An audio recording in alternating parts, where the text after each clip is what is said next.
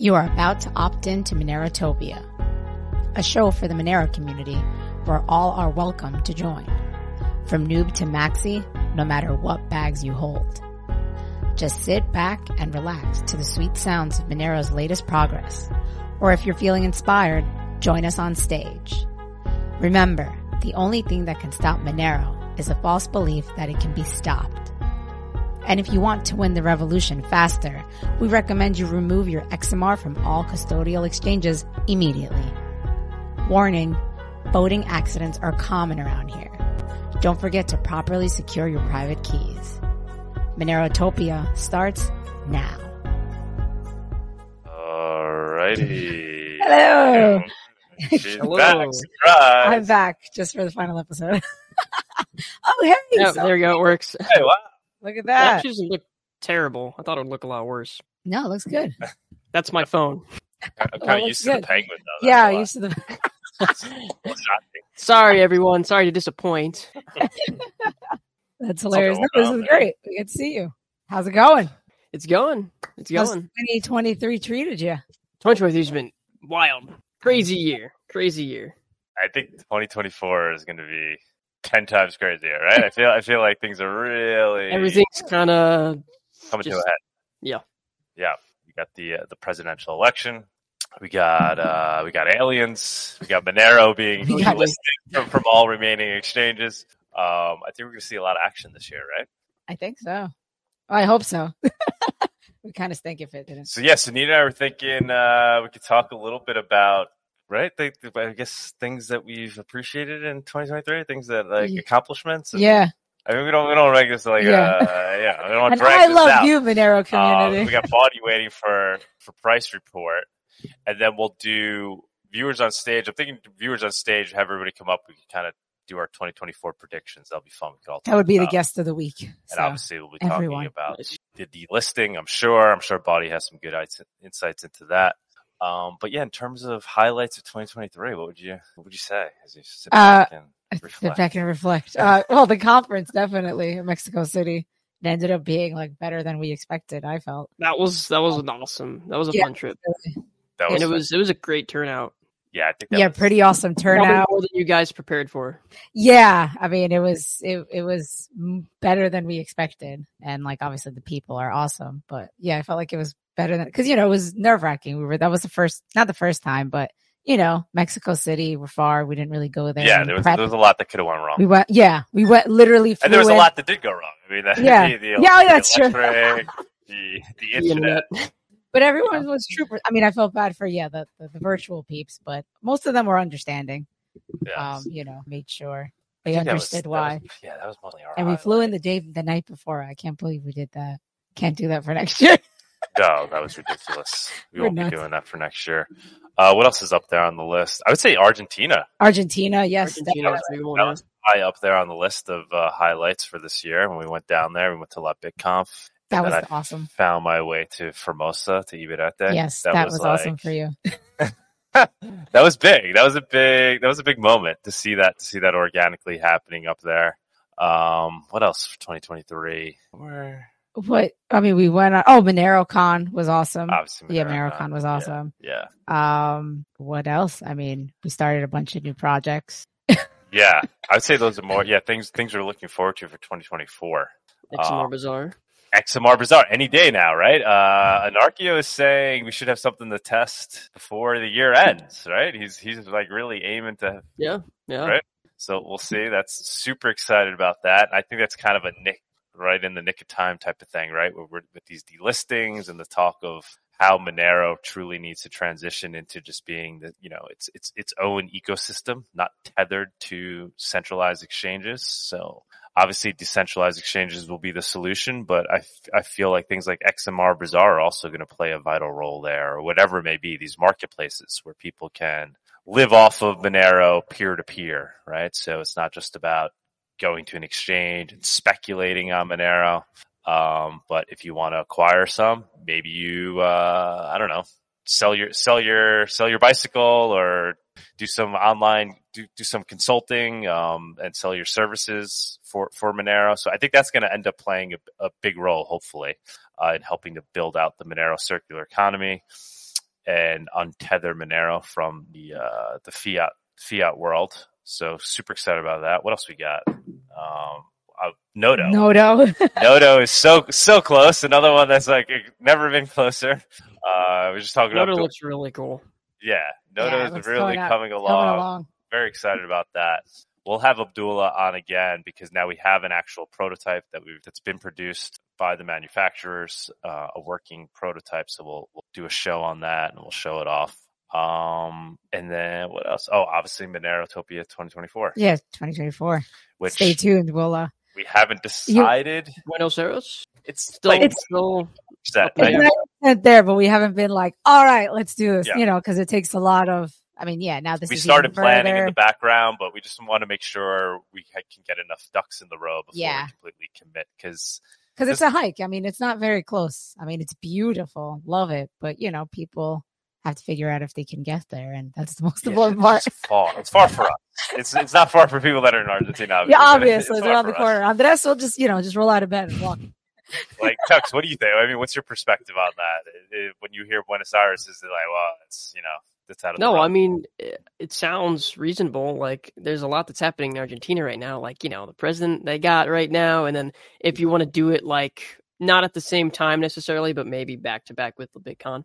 Uh, and of course, for us, it's probably a lot easier to go down there than it is for them to come up here for sure. So yeah, yeah, yeah. Yeah, it's just not definitely. it's still my understanding is that it's still a pretty accessible area. It's far for for you know different people compared to Mexico, but it's still pretty accessible like Mexico is. Yeah, and I think a lot of people want like kind of have it on their bucket list of a place they want to go check out, especially like like what you said with what's going on with Milei and you know, crypto down there. So it just gives them another excuse, another reason to jump on a plane and come check it out. So yeah, I'd say I'd say we're ninety percent there. um, Yeah, we just Buenos have it. Aires, and we'll probably announce that in January, right? Once we get a few more ducks ducks in, in the row.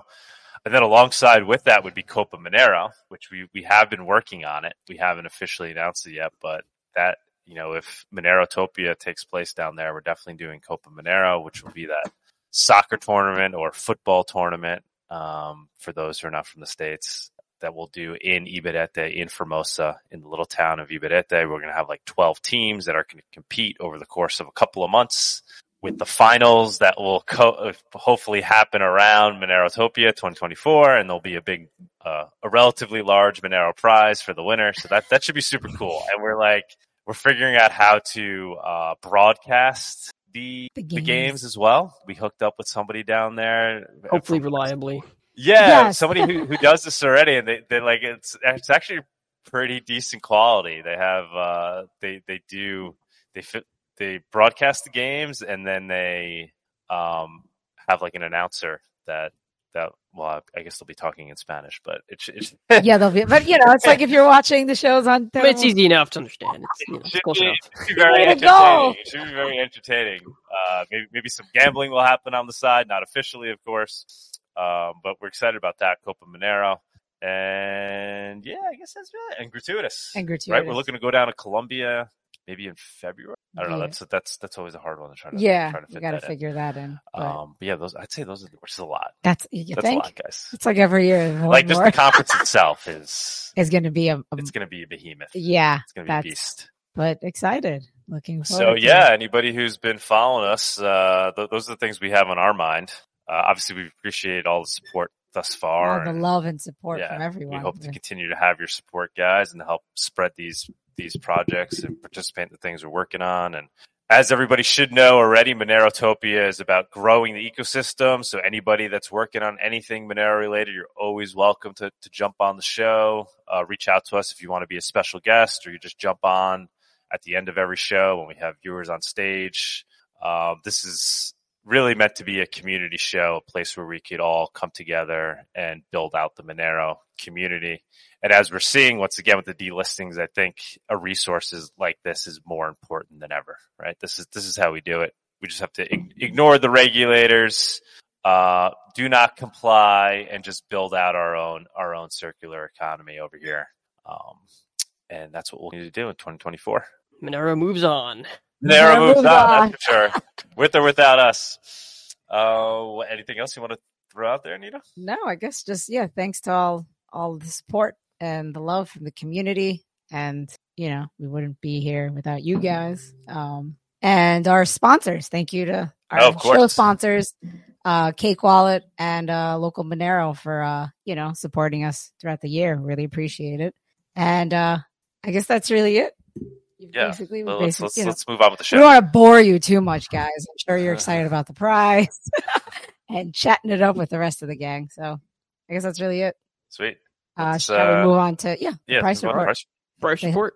Yeah. Last price report of 2023. Let's go. Easy, right? We're like we're sitting on a cliff over here. On the edge of your seat. Alex.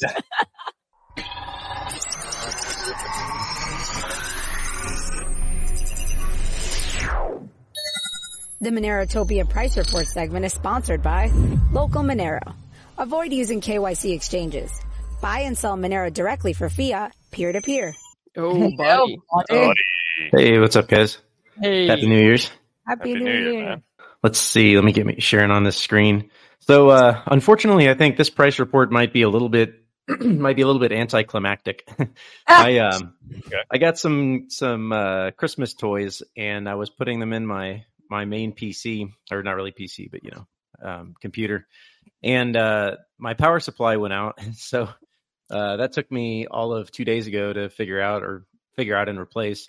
Um, and then now my CPU is overheating because I'm pretty sure moving my case around got air bubbles in my little um, hybrid all-in-one cooler, so it's making like gurgling noises. So I'm on a I'm on a borrowed laptop here, so hopefully Oh, wow. power supply makes some magic smoke. no, it didn't do anything. It just like silently died.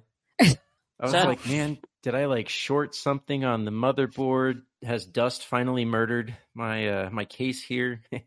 um yeah, but no, I finally did the pin test. Apparently you connect two pins together and it should start the fan and it didn't do that, so that was a good uh but yeah, the power supply was gone. So anyways, what's up? Unfortunate. Yeah, yeah. It's one of those things. It's like uh, I have to open my case and reconfigure things to connect this stuff, and you just like you just know the chances of something going wrong when you have a steady state system. Like you just never want to touch it. Like you do servers, so you know like if it's working and it's complex, just like don't touch it. Like handle it delicately. Like maybe don't even restart it. Like update it in place if you can. That's yeah, just my server is a pain in the ass to restart. Yep. I totally understand. Come on, Yeah. guys, donate to Bawdy. Get this man a new power supply for his computer. no, I got. I, I bought it. I, I went. I actually found a store finally in Mexico that like sells this stuff. They, they, in Oh, Mexico, cool. everything is like shipped. You buy it and they ship it to you, and it's hard to find sometimes stores that have like specialty items. I mean, to be honest, that's like that's a lot, a lot of the ways things are going here too now. Like, I mean, most PC stuff you have to buy online now, unless you have a micro center near you. Uh, Yeah. Center. we may or may not have a micro center nearby. Or a or a fries. Is fries still a thing? Did they no, they're out of business? business. They died. Man, they were Yeah. the best. What's yeah, they're all going away. Never heard of fries? Micro center we have. Yes. Lucky, I'm jealous. Okay, so I think I'm sharing my screen now. Y'all tell me. So, bu- buddy, this Hold it up, but there's nothing hell of, there. a, hell of a way to end the year, though, right? I feel like um, you know, with with the with the delisting, Yeah. Yeah, that'd be great. Like finally. Thanks guys. I'm not sure how much I'm not sure how much Binance matters anymore when it comes to Monero. I think we got the word out. I think most people got off of Binance. I think they're still used in like FixedFloat, um, Changelly, and a bunch of these other um a bunch of these other like they're not decentralized but uh, accountless exchanges. So maybe like the liquidity there is still kind of important for those kinds of trades. Definitely it's going to be a liquidity hit, but man, I'll, I'll take the lower liquidity and, and see how we do on our own with price. I'm not. So after we found out, after Howard Chu showed us that they were using uh, Monero miners and probably at a loss given given how like inefficient those miners were, I now really question whether or not did they finally get enough Monero to cover their books? Um, did they spend some amount of time like basically covering those shorts? I think that's possible. I'm not sure that we should expect any massive price pumps. And if anything, remember the last time that the cabal tried to um, tried to like do a planned delisting of uh, of Monero off Bittrex, even though there was like no volume on Bittrex. Um, remember, like price, everything just like relatively tanked. Our price relatively tanked. The charts didn't make any sense. Um, don't be surprised if they delist Monero, and it's not confirmed. I don't think we've like heard an official word from Binance. They have been like delisting in you know countries here and there, um, but if like they totally delist Monero, don't be surprised if the cabal still finds a way to sell Monero and, and take the price. Like, don't be surprised if they saved up a little stash to try and like push the price in the direction of the narratives they want to create. So Mm. this might be like some short term pain. I'm not saying that's necessarily the case, but like it might be. So um, just like just be prepared for that, guys. If if if we get that final delisting move, like the cabal loves to move price in the direction of the narratives that they're you know that they're promulgating. So um, but overall, I mean, this is a good thing. Like, is is holding your coin on Binance is that really adoption? No. So I think ultimately Yeah, yeah, yeah, a good. definitely overall. It's it's what we've all been waiting for, right? Anybody who's been in Monero for, for the legitimate reasons knows that this was kind of the, the direction things were headed, and the way we ultimately we want things to go. But there might be some growing growing pains that go along with it, right? As we transition. Yeah, yeah. We'll we'll really have to get more liquidity onto the different dexes. Bisq already has pretty solid liquidity, although I haven't checked it out in a while. I need reinstall it. I just deleted it years ago because I'm like, well, I'm in Monero now. I don't need Bitcoin. Occasionally, I unfortunately still do need Bitcoin, but um, yeah. But I will you say, know, like, like things that come to mind, right? Like you said, like the inst, like there are instant exchanges that I think rely on Binance, but you know, even uh, I've been talking on the show how we you go you can go down to Buenos Aires, right, and you can go into these cuevas and you could exchange U.S. dollar bills for pesos. You could also exchange crypto for pesos. All those cuevas use Binance, is my understanding, right? oh, interesting. like even that right there. Now, does that mean you can no longer swap your Monero into pesos down in Argentina? No, I guess you'd have to, you know, use another, you know, exchange your, your Monero into another crypto and then exchange it at a Cueva. But it's just like those, there is going to be added friction there in, in, in places where it's going to effectively be harder to on ramp and off ramp. I mean, that's obviously is to, is to, is to come with the, the delisting. Yeah, um, that's that's definitely that's definitely true. There was a guy I can't remember his name on Twitter, but um, he was arguing that lower liquidity is a bad thing, and I tend to agree. Like I, I kind of debated with him a little bit um, that it's not always necessarily a bad thing, but in this case, like lower liquidity is going to make it, like you said, more friction to um, to use Monero to get in and out of it because you know it's not really a popularly accepted currency even among cryptocurrencies. So it still requires us, uh, unfortunately, to swap um, somewhat often. Um, you know, looking into 2024, maybe there's an opportunity there um, with Milei and Argentina. Um, I mean, I, I've said, hey, I, I've been thinking about moving down there ever since he got elected, but you know, I really want to see him follow through. And so far, like what we've seen is follow through. We've seen him doing things that I've never seen a politician anywhere ever do or reported to have done in history. So this is pretty good. Like this is a good sign. I want to see it continue to follow through, but there might be an opportunity with the Cuevas and um, liquidity and crypto and, and just going down there and starting a business um, between dollars and crypto. For sure, for sure. Yeah, we did. Uh, we did, uh, actually, I had so I had this guy on last night. His name is Nate. I don't know his last name. He's what is his name? Token Dynamics or something? Yeah, token Dynamics. Token Token Dynamics. Maybe he's the guy you were talking about on on Twitter. Because yeah, he's he. I had him on, and we, we obviously the whole show is basically about the Binance delisting. So we'll be posting a couple of couple of days, and his overall take is initially there is going to be a lot more volatility. He's thinking after the delisting, um, because of the drop in liquidity, there'll be more volatility. Uh, he thinks there's going to be, you know, like a, a drop in, in price, I guess a scare or whatever, but then ultimately he sees, uh, you know, Monero, Monero rising because of it, uh, you know, well, because of this theory that there's paper Monero that was being, uh, you know, issued on Binance and that will no longer be the case. And once, once Binance is gone, all we really have in terms of centralized exchanges, major ones is Kraken. And there is this thinking that Kraken, you know, isn't participating in, in printing paper Monero because of who they are and the people that have, you know, that are behind Kraken, Jesse Powell. I mean, obviously we don't know, but that, that's, that's the thinking. I don't know, Buddy, what, what do you think of that overall assessment? I, I would very much like to believe that Kraken is um is honest here. It was kind of weird the other night, or sorry, the other couple weeks ago when um you know when they didn't really respond to us and they uh well I can't remember their exact phrasing on it, but it it sounded like they were telling the truth, but in a way to avoid saying more of the truth. Um, I think the lower yeah the lower liquidity, so definitely low liquidity implies the potential for heavy volatility. Um, you know, really what we want is upside volatility. We want high buy side liquidity and low sell side liquidity. Um, but who knows like what that's really going to look like. There's still going to be demand from darknets. There's a significant amount of infrastructure that's been built out over the past couple years. Um, I do think that yeah, his his assessment that uh, a price drop really could be in the cards. I'm I'm not super confident that um, I'm not sure whether or not Binance has covered for their um, for their fractional reserve. They might have because again because of those Monero miners. If they have covered that, then we shouldn't expect like significant price pumps anywhere in the near future. But if they like if they have to close all of that out and wind it down, then probably we should expect to see Monero um, pumping significantly. Maybe maybe an initial crash where they'll try and like crash the price. They'll try and like make everything terrible, you know, get the news out, whatever.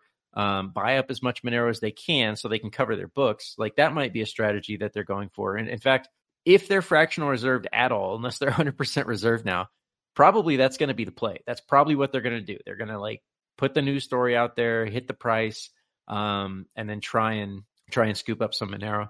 They'll be limited in how much they can do that uh, in terms like because if they want to really hit the price, they're going to have to coordinate somehow.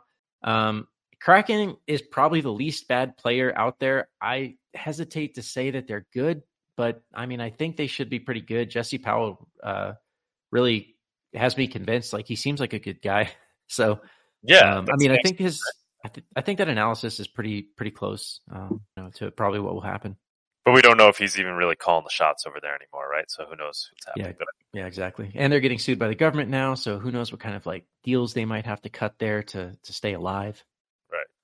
But ultimately, you it would seem that there would ultimately be kind of a premium for Monero, right? So it's if it's going to be delisted from all centralized exchanges, but yet there's this strong organic demand for it for purposes of digital cash, right? Anybody who wants to go on a the dark market or whatever or whatever it is, anybody who like truly needs digital cash uh, is going to have to go and obtain it, and because of the added friction and less liquidity, I would think there'd be kind of a premium in price, just like we see with uh, local Monero, right? Um, there's there's a yep. premium there versus what you see on centralized exchanges. Yeah, um, I I mean I think there's definitely a lot to that.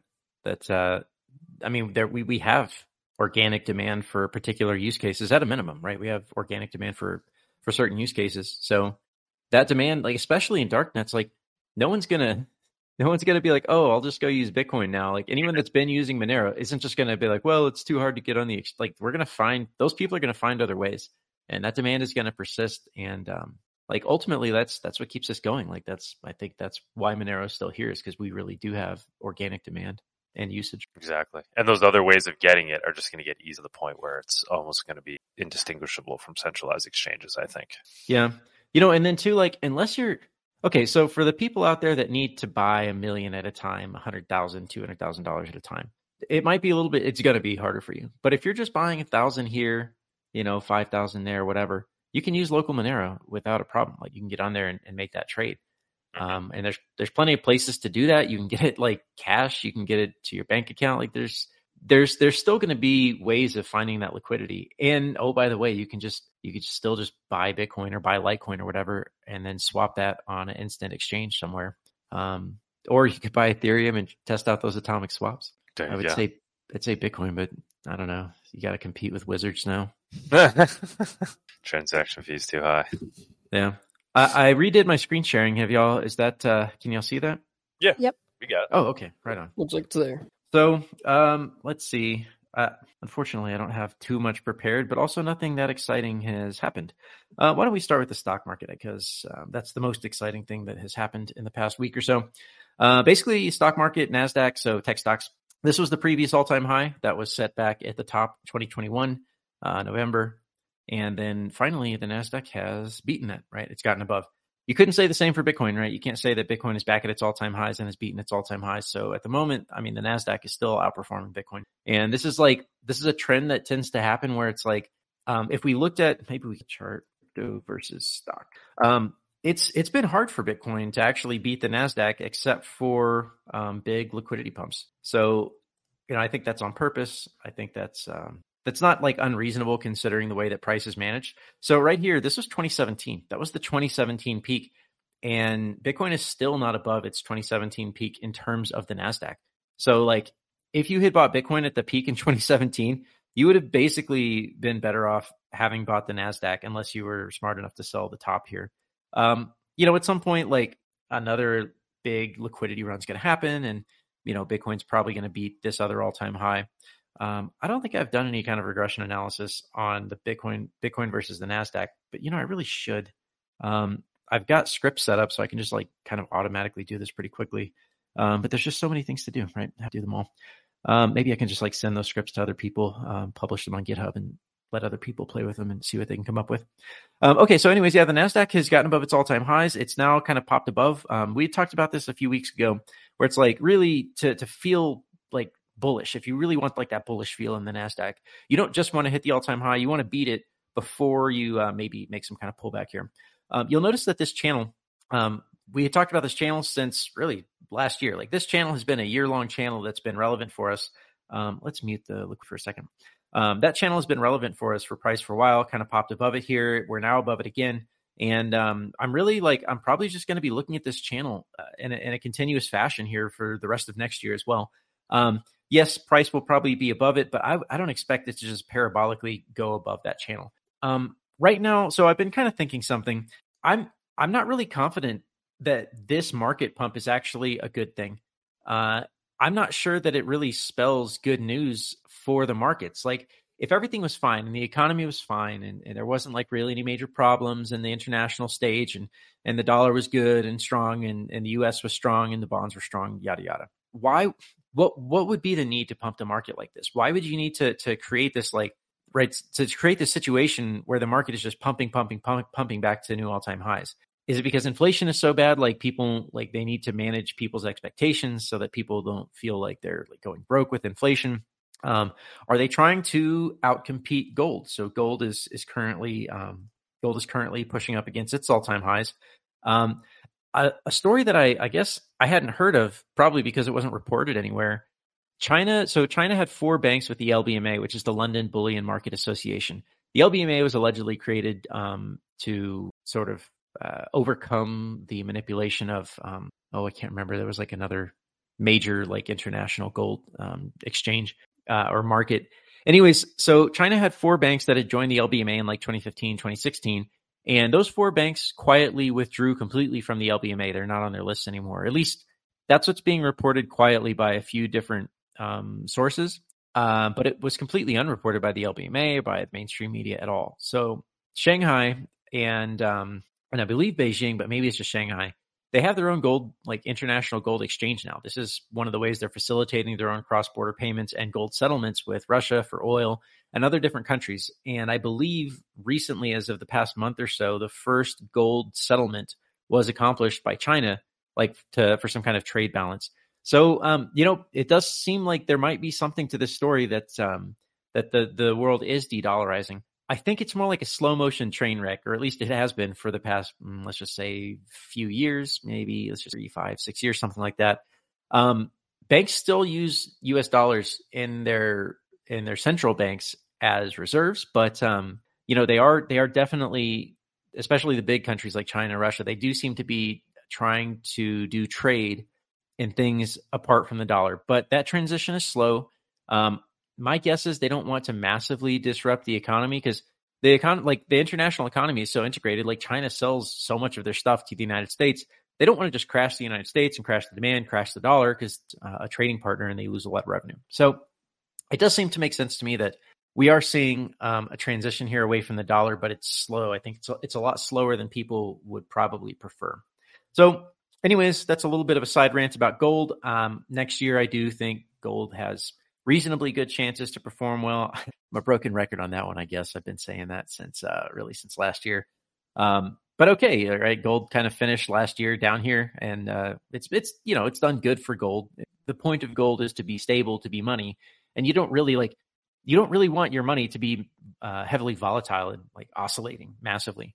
So, uh, but also you want your money to have a fair and honest price, which I don't think gold does. So, um, when that happens, you get this volatility occasionally where it's going to just pump to the upside. So, um, the way this chart structure looks, you would think, oh, well, you could go the entire year of 2024 just kind of oscillating in this range here. And maybe, right? Maybe. But given this wick that happened above here, set a new all time high, given that we've had now multiple weekly closes, in fact, we get the monthly here.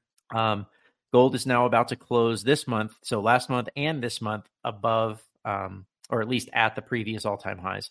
So um, I guess this is actually the monthly close here because uh, the market closed yesterday. So um, yeah, I mean, obviously this is this is a bullish chart, right? You look at this, you, you definitely would conclude this bullish chart. Maybe we could take a look at the yearly because you know it's the end of the year. So um, yeah, I mean, looking looking good on the annual chart, right? We're closing another year higher uh, than gold has ever closed before. Um, last previous uh, annual close was um, 2020. So uh, yeah, that's kind of a kind of a little rant there on gold for you for the new year. Um, let's take a look at bonds, bonds, bonds, because some weird things are happening with bonds. We've we, have seen this drop off here, so this means that bond prices are increasing, right? Uh, the yields are dropping, uh, which means that uh, the value of older bonds is now worth more, right? The bonds bought here have a higher value than bonds. So um, we're seeing this thing again where the federal funds rate, we are now seeing the short term yield. I think that's the three month, uh, nope, sorry, six month. We're now seeing the six month yield just ever so slightly below the federal funds uh, rate. And remember, we talked about this. Once we see all of these yields below this federal funds rate and moving down, if we see like that curving down, that's that's really a warning sign, especially if the yield curve inversion does that.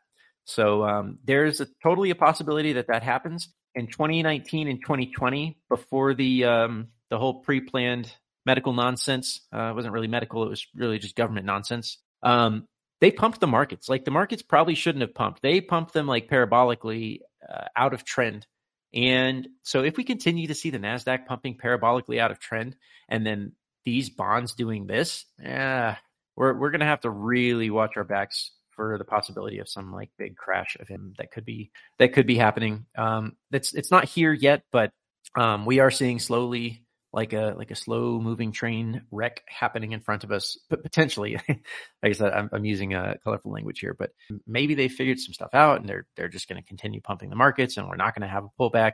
That happens, right? That happened from from 20 from 2009 all the way to like 2019 or 2018 and even the 2018 was only a 20% or 15% pullback and then things just continued to go up like we didn't get any anything beyond 20% until um, until March of 2020. So that's that's longer than a decade, right? That is an entire decade of just number go up.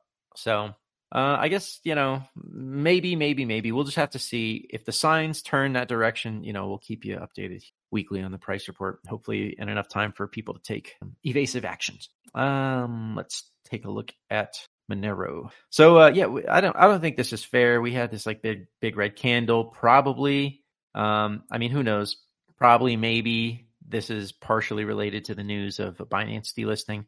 Um, and again, probably maybe that's just the cabal like trying to make the candle seem what the news is saying, right? Although I think the news came out on Thursday. Um, was it Thursday or Wednesday? I don't remember. So we didn't get an immediately uh, an immediate drawdown on that. So yeah, I, I don't know. Uh, definitely broke down below that support line there, but Monero tends to break down support lines and then come right back. So um, I wouldn't be too worried about that crash or I mean, I say crash. What is that? Like, it's almost nothing. That would be eight, nine percent. Yes, that's nothing. Uh, okay, which is Bitcoin. Yeah, we also kind of broke down what was a slightly support line here as well versus Bitcoin. Um, I guess, uh, I mean, we're basically looking at those same stinking prices that we were at relative to Bitcoin in um, at the height of the uh, uh, of the hype and the bull market and the leverage and the fraud and all that. So I do wonder to myself, like, is this a sign that these prices we're seeing in crypto aren't real again? Are, are we really like, should we really believe those prices? I don't know. There's the ETFs coming up. It would be just so special if the ETFs get approved here in the next um, week or so, and then and then that marks another major top, right? Maybe that marks uh, Bitcoin at like let's just say, uh, I mean, 47k is the resistance point, and probably that's a very prominent area for everyone to watch to look at. So it's hard to, you know, like maybe we don't get all the way there, right? Maybe there's just too much selling here for price to actually make it to this obvious um, sort of 47k area. We definitely are in the um, the standard deviation band areas where you know where we talk about potential for uh, for that topping action. Let's go to the dins come out mainly that way. Yeah, so these long-term blue bands, th- these are the like this is the top of the standard deviation range, and again, these are just in my mind they're sort of like silent psychological levels that people have in aggregate that they don't really know that they have, but it's kind of like a, a map for seeing some of that. So, excuse me. So, um, yeah, I think that, um, you know, we've already kind of hit like this, this lower band cluster right here. This is really would be another topping area. Mm, you know, but the ETFs get approved, you know, maybe we, we could take a big shot up to the, to the top side here for a moment. But, um, I, I do wonder like how many people are thinking about the same deal. Well, the ETFs got approved. The, the things I don't hear anyone, at least on crypto Twitter, I don't hear anyone talking about that. I don't hear anyone say, "Hey, by the way, guys, remember the last time the ETFs were approved? And remember when Coinbase got listed, and that was the literal day of the top. And remember December 17, 2017, when we got listed on the on the CME, and that was the literal day of the top. I still don't hear hardly anyone talking about that. So maybe yeah, there's like is that like the oldest like right like buy the news, sell the sell the event type of thing, right? I mean, yeah, exactly. Like that. Bitcoin is like the perfect example of that. I guess crypto in general, but um, yeah, and I, I, still don't see anyone talking about that being suspicious, um, you know, of, of, what could happen here when the ETFs get approved. So, uh, maybe there's just plenty of juice to squeeze. I'm assuming there has to be juice to squeeze, or this pump wouldn't have. Um, it, is, it would also be that right the the large holders like the Michael Saylors of the world or whatever. Wouldn't this be a time when they'd be looking to potentially, you know, sell a lot of their their Bitcoin, right, as they try to sell it into a pump? Boy, that would be interesting if Saylor sold. I don't think he he might be able to like in the background sort of covertly take shorts against Bitcoin to protect his protect his stack. And he's he's probably big enough and smart enough to have done that. Um, you know, like in terms of MicroStrategy and um, macro strategy, I think there's this other company. Um, yeah, like I, I don't think he would actually unload Bitcoin itself. He wouldn't unload those bags. That would be too traumatic for the markets. Um, but he might have taken a short against against that stack to protect it. Um, oh, another thing that happened of interest: Mount Gox finally made some payments. But oh yeah, you've been talking about that forever. So that that finally happened. Yeah, yeah. Well, it's man, they, they just they seem to find every way possible to delay, delay, delay. This hmm. time mm. they made payments to people's PayPal accounts, but they made double payments, and so now everyone has to send those funds back. But not everyone's going to send those funds back. So some people already withdrew the funds and deposited to their bank and spent it. Sent everybody double payments. Yeah, I'm, I do not think they sent everybody, but they sent a lot of people double payments. So now, what are they going to have to do? Right? Oh well, we messed up. I'm sorry. Well, well I guess we're going. We need an extension to sort this all out. Blah blah. It's just a like you can't convince me at this moment that that wasn't it. They did something in the background to fuck that up so that they could delay the payments again. Mm. Now you could probably just say it's a Japanese lawyer that's like, yeah, yeah, I want to keep stretching this out and getting my paycheck and my legal office and team, and we're all getting a fat, you know, a, a fat salary here on, on the basis of the Gox coin until they're finally paid. And it's actually like this is apparently something that happens um, pretty pretty commonly with trustees that are supposed to be um, distributing assets like this. So um, I did you say sent double payments? I was listening to the recorded stream audio. I didn't hear oh, who it was. Um, Gox, Mount Gox, um, the Gox. Oh yeah, that's yep, yep. So yeah, I mean now it's like, well, they're gonna have to freeze all the payments, and like, well, what do we do about the people that won't send the money back? And well, we can we can claw it back from PayPal. Claw back is a legal term, but it's not the right term there. But you know what? I, um, you know, we can claw it back from PayPal, but then that that's bureaucracy and paperwork, and I mean, it's just how how on earth could they have screwed this up after having like literally two two years to plan it out? and that's been their whole thing. Oh, we want to make sure it's done right. I mean, their their whole mo is just screwing things up, right? that's enough. Yeah. They were just meant to be a magical. Right? When did they start as a a trading company for like those like magic cards or whatever they are? Wasn't that? Yeah. Yeah, they were like a game. I don't know, some kind of game in game asset trading, or they just uh, added Bitcoin and like yeah, got in way over their head. yep. Whatever happened the, to so, Mark? So the, is he still around? Like, is he still like saying stuff? Is he on Twitter? Um, yeah, he's so like a year ago. He said maybe it was a, a, year and a half ago, two years ago actually. Two years ago, he was like, "Well, we think the payments might start in September of 2022." Uh, he occasionally makes some comments. I think he's still like apprised of things in a way that's like slightly insider. Like but I mean, he went to jail, right? He went to jail for like four years. So I guess he went to prison then. Supposedly he got pretty buff in prison, you know, didn't have anything else to do. Did he? Um, That's yeah. awesome. That is awesome. Uh, yeah, Mount Gox was a uh, it was a Magic the Gathering online trading yeah. site, and that's what it stands for. Mount Gox, MT Gox, Magic the Gathering Online Exchange. Ah. And it was basically a third party exchange yeah. for people to trade those cards. Right. uh, before Bitcoin even existed. Yeah, wait Imagine, for like being one of those people on there that was just trading like magical. Uh, what is it called? Magical. Are The those things Magic the Gathering online. Magic the Gathering? I mean, imagine just being one of those people and then just kind of falling into Bitcoin from there because that that was kind of your your way into Bitcoin. That's incredible, Magic cards, magic internet money, right? natural. But yeah, the, the Gox trustee now is like a Japanese lawyer that's like handling. They're supposed to be handling the the assets of Gox, the remaining assets, to distribute Right. them to the uh, to the victims. So like, it's definitely not even the it's not even the like original Gox people at all. It's just like a totally different organization, and it's still screwed up. What's the number? Did like approximately? It's like a Uh, 140,000 Bitcoin and Bitcoin Oh. Cash. Um, but yeah, they tried to make the, the the fiat payments. That's what the PayPal thing was all about. I'm pretty sure it was just the, the fiat payments. Uh, and then they screwed the very first thing they tried to do. They screwed up. So I don't think it was an accident. Right, I forgot. And then you have all that Bitcoin Cash there too. Which, yeah, you were you were you were theorizing that you know maybe some percentage of that moves into Monero, right? Especially the Bitcoin Cash people, right? There's Oh, um, overlap there between right because those, those, are, theorizing- those are old schoolers. Go ahead. Yeah, I was theorizing that Bitcoin that um that a lot of the Bitcoin moved into Monero because the, the Bitcoin Cash doesn't represent a significant amount of um, volume like of, of money.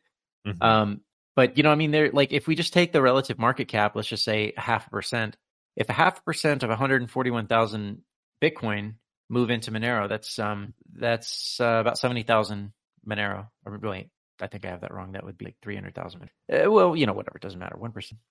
Nah, you know what? I'm not going to try and do 1% public math here. I didn't get much sleep last night. so- one hundred. Okay.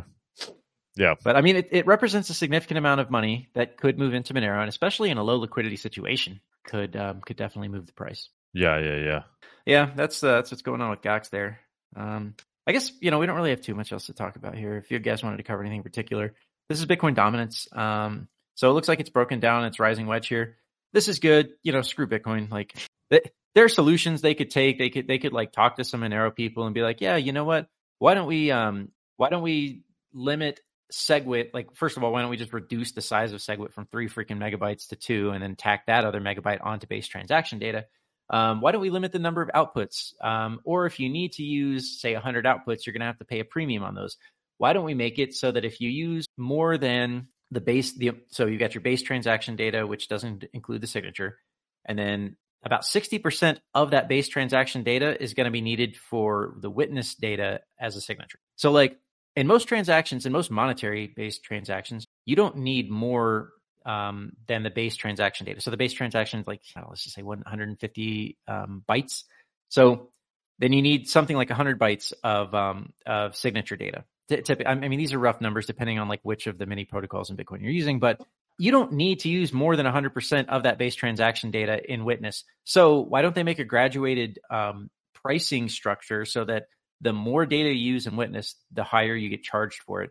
Um, like there's so many things they could do to make this problem less bad.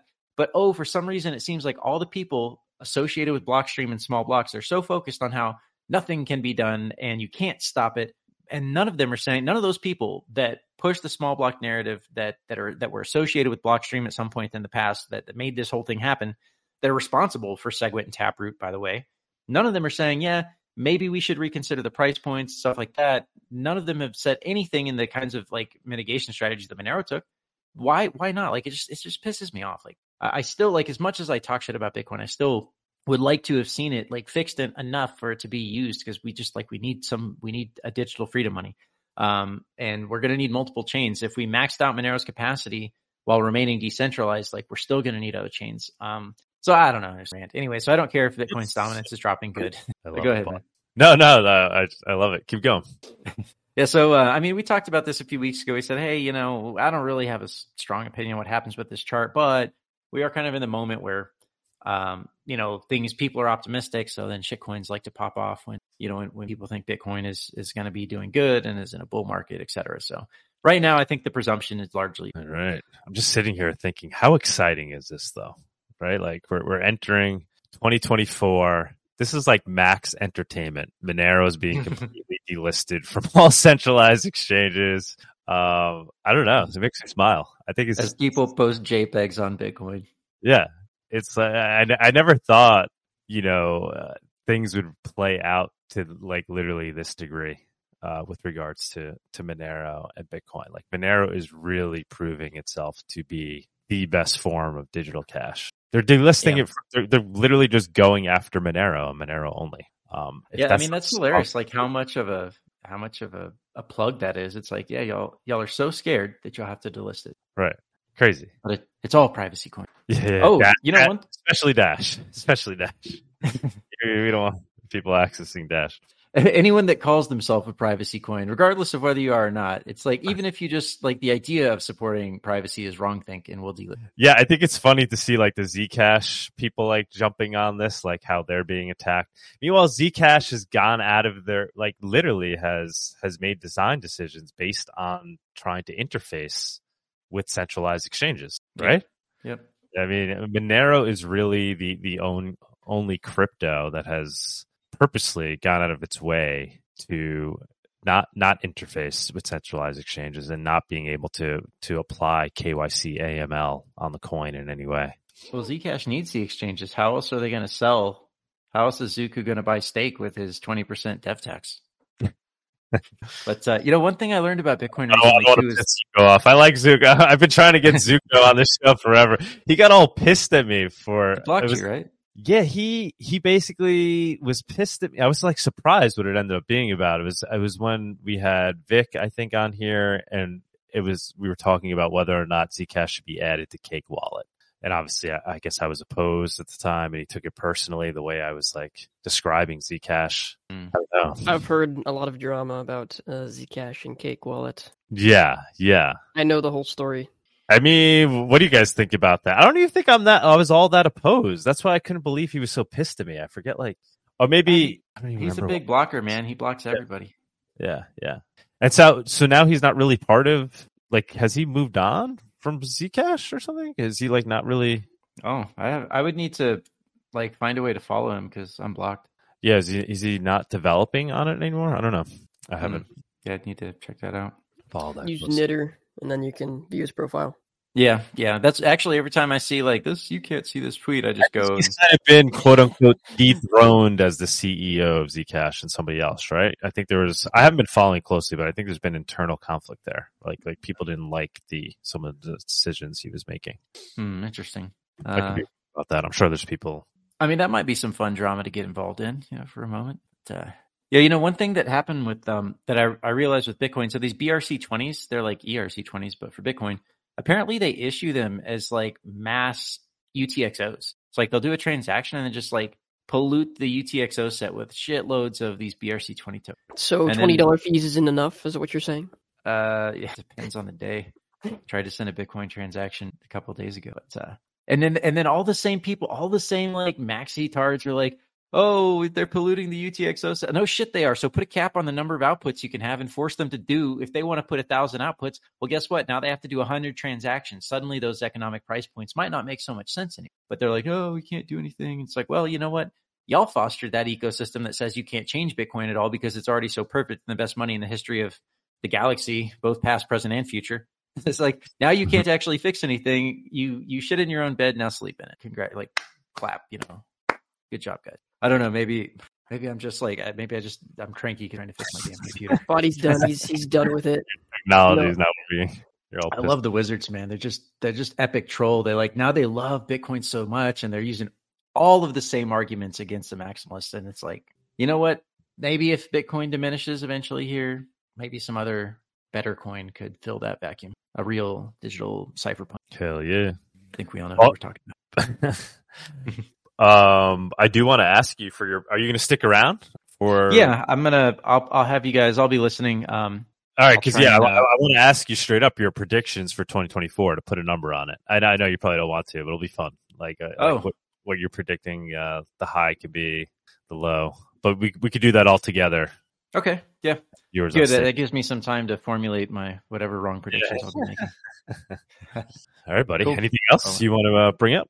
No, no. I mean, you know, I could talk forever about prices. Ethereum BTC is still holding in this like big ass triangle. I still, uh, you know, we'll, we'll wait. For, we'll we'll wait till we get to the predictions. Yeah. All right, let's do that. Cool. Well, thanks, guys. All right, buddy. Happy New Year's. Thank you so much, Thanks as man. always, buddy. Thank Happy you New for Year's. everything you uh, did for us this year too, man. Big big thank you to Bawdy. Thanks for uh, thanks for having me. I really really appreciate you giving me an opportunity and a place to uh, share my thoughts. Of course, man. All right, let's uh we'll keep moving and we'll see Bawdy in a little bit. Should we do should we do the news or should we like bring everybody up and do one of those things where we go over news together? Is that too complicated? Uh, up to you. Uh, and I guess whatever Tony wants, because we got Tony this time once again. All right, let, let, us try to run through the news so everybody hears the topics. We don't have to, you know, and then we'll we'll do viewers on stage because I think there's going to be a lot of people that want to jump up today. Tony Oh. said he can bring people, but it's up to you. Tony said we can bring people. All right, yeah, yeah, he let's- just said sound trap. Let's do it. So let's Viewers on yeah, stage? let's run, let's run viewers on stage. Get everybody up. All right, let's do it. Well, It's the Viewers on Stage segment. It's that time where we invite you, the viewers, up on stage to comment on anything you've heard so far today, ask the guest a question, or maybe talk about one of the news topics. Come on down. come on down. Last viewers on stage of 2023. Hello, hello. Hey, Tony, how's it going? Hey. Good, good. How are you guys? Hello. Hey, hey, hey. How's it going, Tony? Good. How are you guys? Good, man. Good. Yeah. If anybody else wants to jump on up, we'll uh Yes. we'll put the link. Mm-hmm. Actually, let me bring. If you want to drop the link there. Give me one second. Um. Okay. Let me. Let me get What's YouTube going on my iPad. what happened? I'll get YouTube on my iPad in case people have questions in the in the comments. They want to comment. Okay. All right. So we have this. Hey, Alaska Anon. Hey, man. We got Alaska Alaskan on shortwave, Uber Blue. Yeah, Tony, let's uh we'll we'll try to run through the news, not Yeah. take too much time on it, and then we could have people comment. Or I guess we could open it up to comments as we go. We'll, we'll try Yeah. we'll try that out. Sometimes it gets a little crazy, but I'll try, I'll try, I'll try to keep things moving. Okay, sounds good. Um, yeah, so okay, let's let's start the news, and then if anybody wants to comment anything, or anybody wants to hop on, or comment on the previous article or anything, just just Yeah, see there's 40 people watching, guys. Uh, people are people are welcome to jump up if you're, you know, Yeah, give give it your first go. and all the people Forty- watching, that's- that's- yeah, we had up to 50 at some point. Like and share, guys. We never. Um, that's going to be my my 2024 uh, promise to myself. We'll have to we'll have to start saying that more often. Yes. Like and share the episode. Let's see if we get This- these. This is my first time reading this. Oh my god. Oh, is it really? Yeah. Crazy, Let's, let's get into it because it's really interesting. Um, yeah. So basically, Binance has categorized privacy with three groups based on their willingness to comply with implementing an exchange-only address type. Immediate risk of delisting. Coins like Monero, which has already stated it will not comply, will likely be delisted next Oh, month. I, I I love that Monero somehow anthropomorphized and become a person that's stating it will not comply. I will not comply. I'm like- but it's funny, like coins like Monero, they they they use the plural. Which which other coins? Like coins like Monero. It's just like it's just Monero. Which other one? Um, Monero is becoming the like the generic term for privacy coin. That's like Mhm. crazy. It's like you know, you like you Google it. You go to Google. You know, people don't say go to search it. You Google it. You, Mm. Monero is literally becoming a de facto term for describing digital cash coins like Monero. exactly. Um, it's also funny when people start using DuckDuckGo and they try to say DuckDuckGo it, but it doesn't sound good. it doesn't sound as good as Google. That's hilarious. That's that's Yeah. why you say duck it. Duck it. Oh my god! But like, Okay. see, that, Okay. that's another thing that I appreciate about Monero is that it actually has a cool name. You know, it's got an amazing name. I was thinking about it the other day. I mean, it's just, it's just perfect, perfect, perfect for the meme of being global, global digital cash. I remember back in the Yahoo and Ask days, I was trying to tell people to use search engine, like use the word search engine, or you're going to end up with something like Band Aid instead of adhesive medical strip. Because when you use like all of these random terms, you end up with one brand name kind of consuming the market share. Yeah. And now here it is forever later, and there's like this resistance against using the words Google it. Right. It's it reminds me of trying to convince the farmers to use open source software in like 2000 and now none of them can use their tractors because they're like entrenched in this horrible monopoly Yeah. Um, yeah, but they also mentioned under review projects like Zcash that are actively seeking compliance solutions but may face community of, or resource challenges have been given until the end of February. To, um, then we have compliant or actively working towards compliance. Coins such as Firo, which have uh, adopted or are in the process of adopting the new address type, are not at risk of delisting. So if you want to be a um, a good boy, let's say, then you're gonna fall into this category. If you're a bad boy, you're gonna be in the. They're literally listing it in in order of you know which coin is is most digital cash like. Mm-hmm. It's hilarious. And then someone said this was interesting. Oh, binary K. Yeah, yeah. This is super interesting. So yeah, this is the the this is the backstory but behind who actively said they will not comply. This is they were communicating with binary and who was it? Who else was it? Um, CS oh, from Leicester, whatever his name is. Yeah. So Yeah, what, so- what did binary say? So, um, Binary Fate said specifically the Binance folks responsible for the listings were in touch with selsta and I and asked, yeah, so selsta, um, exact quote. Any plans to be non-privacy token, i.e., all transactions and address are fully traceable on blockchain, and no optional feature to shield or make it private? no. That is bizarre. I mean, it doesn't, it doesn't even, how is there such a large disconnect between the people that work at Binance and what Monero is? Mhm. Like that makes no. I, I had that same moment when I was communicating with the um the Bitmain miner company because they had reached out to us. They wanted to be a sponsor for Monerotopia, Hmm. and I was like, "Oh, okay." And they were interested because they were interested in starting to produce uh ASICs for for Monero, and they just, they just couldn't understand this this Oh concept God. of Monero being resistant to create. I'm like, wow, that's amazing. If you created one, you should. But they just had no no understanding. I, I kind of get the same feeling here. Like for Binance to to ask if Monero had any plans of not being what it is makes absolutely no sense. Yeah, sure. Let's make a CSS for it. It's like reaching out to Bitcoin. Do you have any plans of like centralizing it, not making it decentralized anymore? Because I still want to know who they asked and who this spokesperson is. Like, did it, Doug? Were you talking to them? Come on now. no, it was binary fate. He's showing you right here. It was bi- It was binary and uh selsta. selsta. They were the ones communicating with them. Yeah. Yeah, and Paul said I, ridiculous. I, I'm surprised that they didn't say like who the what. Uh, there's no person who can talk on Monero's behalf. Like it doesn't exist. I don't even think that they they clearly don't understand that concept. yeah. So yeah, I think we'll yeah, so this is. We'll, we'll swing back to that because I'm Yeah. going to ask people what the you know what their predictions on, on price are. yes, One before. and it's actually like a good segue to go into this now. Oh, some, someone said in the YouTube section, uh, "Bad boys, bad boys, what you gonna do when they come for you?" um, yeah, so now let's talk about Samurai Swaps. So, uh, Rotten tweeted Samurai Swaps internal beta uh, spotted having close to 10k blah blah sit- Bitcoin sitting in the unspent whirlpool liquidity. Bitcoin to XMR cross-chain atomic swaps will pick up steam from settling uh, P2P deals, reducing reliance on uh, CEXs. They list away privacy. Honey Badgers doesn't care. And someone posted this picture, which is the most Eastern European picture ever: beer and, and cigar and olives. Yeah, right. Or is that Spain? I heard somebody say Spain. That could be Spain, right? I can see the olives and yeah, Sure. could be Spain or it's definitely Europe for sure, based on how Yeah. the packet looks like. This is the Uh, samurai. It's funny. Yeah. Um, but he said Monero swaps demo by Samurai Dev last night. I was amazed at how smooth and fast it went. Really game changing stuff. So we don't need bit. Uh, we don't need uh, Binance at all. Super Going- exciting stuff. I, I got to get the samurai guys on a Monero talk or on this show at some point because my Yeah. understanding is they're only implementing this for purposes of um, you know, washing your toxic change, right? I don't know if anybody has insight into this. That's a samurai person. Tux, are you are you familiar? Uh, no, I'm Okay.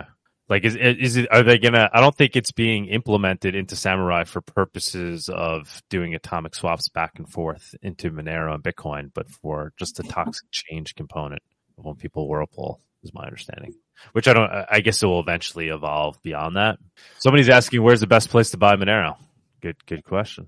Not Binance. Not Binance. You got a few days. Not Binance. Uh, Local local Monero. Monero, right, is what what we would what most people would recommend.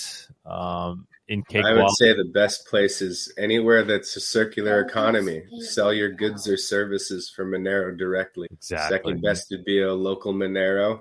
Yes. And then, of course, you can buy alternative cryptos and atomic swap. But there are uh, all kinds of resources where a person can find out how to do the the last one online. But really, it's all about selling a good or a service for Monero. That's the number one best way to do it, Mister One with Nature. that can't be stressed enough, right? Yeah, that's what XMR Bazaar will be all about. That's how you know I. That's how I make my Monero. Um, provide providing services and earn earn in Monero. That that is the number one best way to obtain. I responded to uh, Tux's que- question about how people get Monero. Yes. You get yourself some scuba gear and do recoveries from boating accidents. There's a lot No. of Monero to be had. Gonna have to go deep, very deep to find anything at all. okay, so let's move forward. This one was this one was interesting. So the darknet market kingdom was recently shut down in an international operation. How? Well, apparently the owner thought it was a good idea to use Bitcoin and send exchange details slash passwords as well as seed phrases to his own email address. So um, yeah, and then it got shut down essentially. Uh, the seizure of the market server infrastructure began on December 16th and included LE agencies from the USA, Switzerland, Moldova, and Ukraine. Okay. Kingdom Market was launched in March 2021 and allowed its users to buy or sell illicit drugs, fake documents, stolen information, and other goods and uh, services. It had over 42,000 uh, listings, and in addition to placing a seizure ban banner on Kingdom's Market's homepage, LE used the market's PGP uh, key to make a post on the thread, taunting its its uh, users. So, um, yeah, just just by making mistakes like this. Yeah. So what did um? I mean, so they they would have been taken down anyway, even if they were using Monero. It sounds like they were just extremely sloppy, right? Yes. Mm-hmm. Yeah.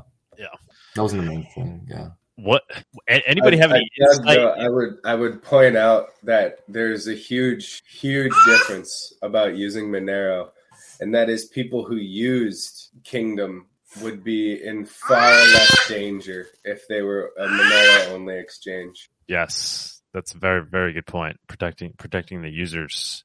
Uh, anybody have any good Alaskana? Maybe maybe you have some some, some insight into percentage of dark markets that are essentially Monero only or prior primarily use Monero. If I were to go by the last thing I saw on Dread, I think it's like 84%. It, it, that somebody else might have seen it more recently, but I'm pretty sure it's like 84% are Monero only. Oh wow, And that means like literally no other privacy coins or whatever you want to call them, freedom, I guess.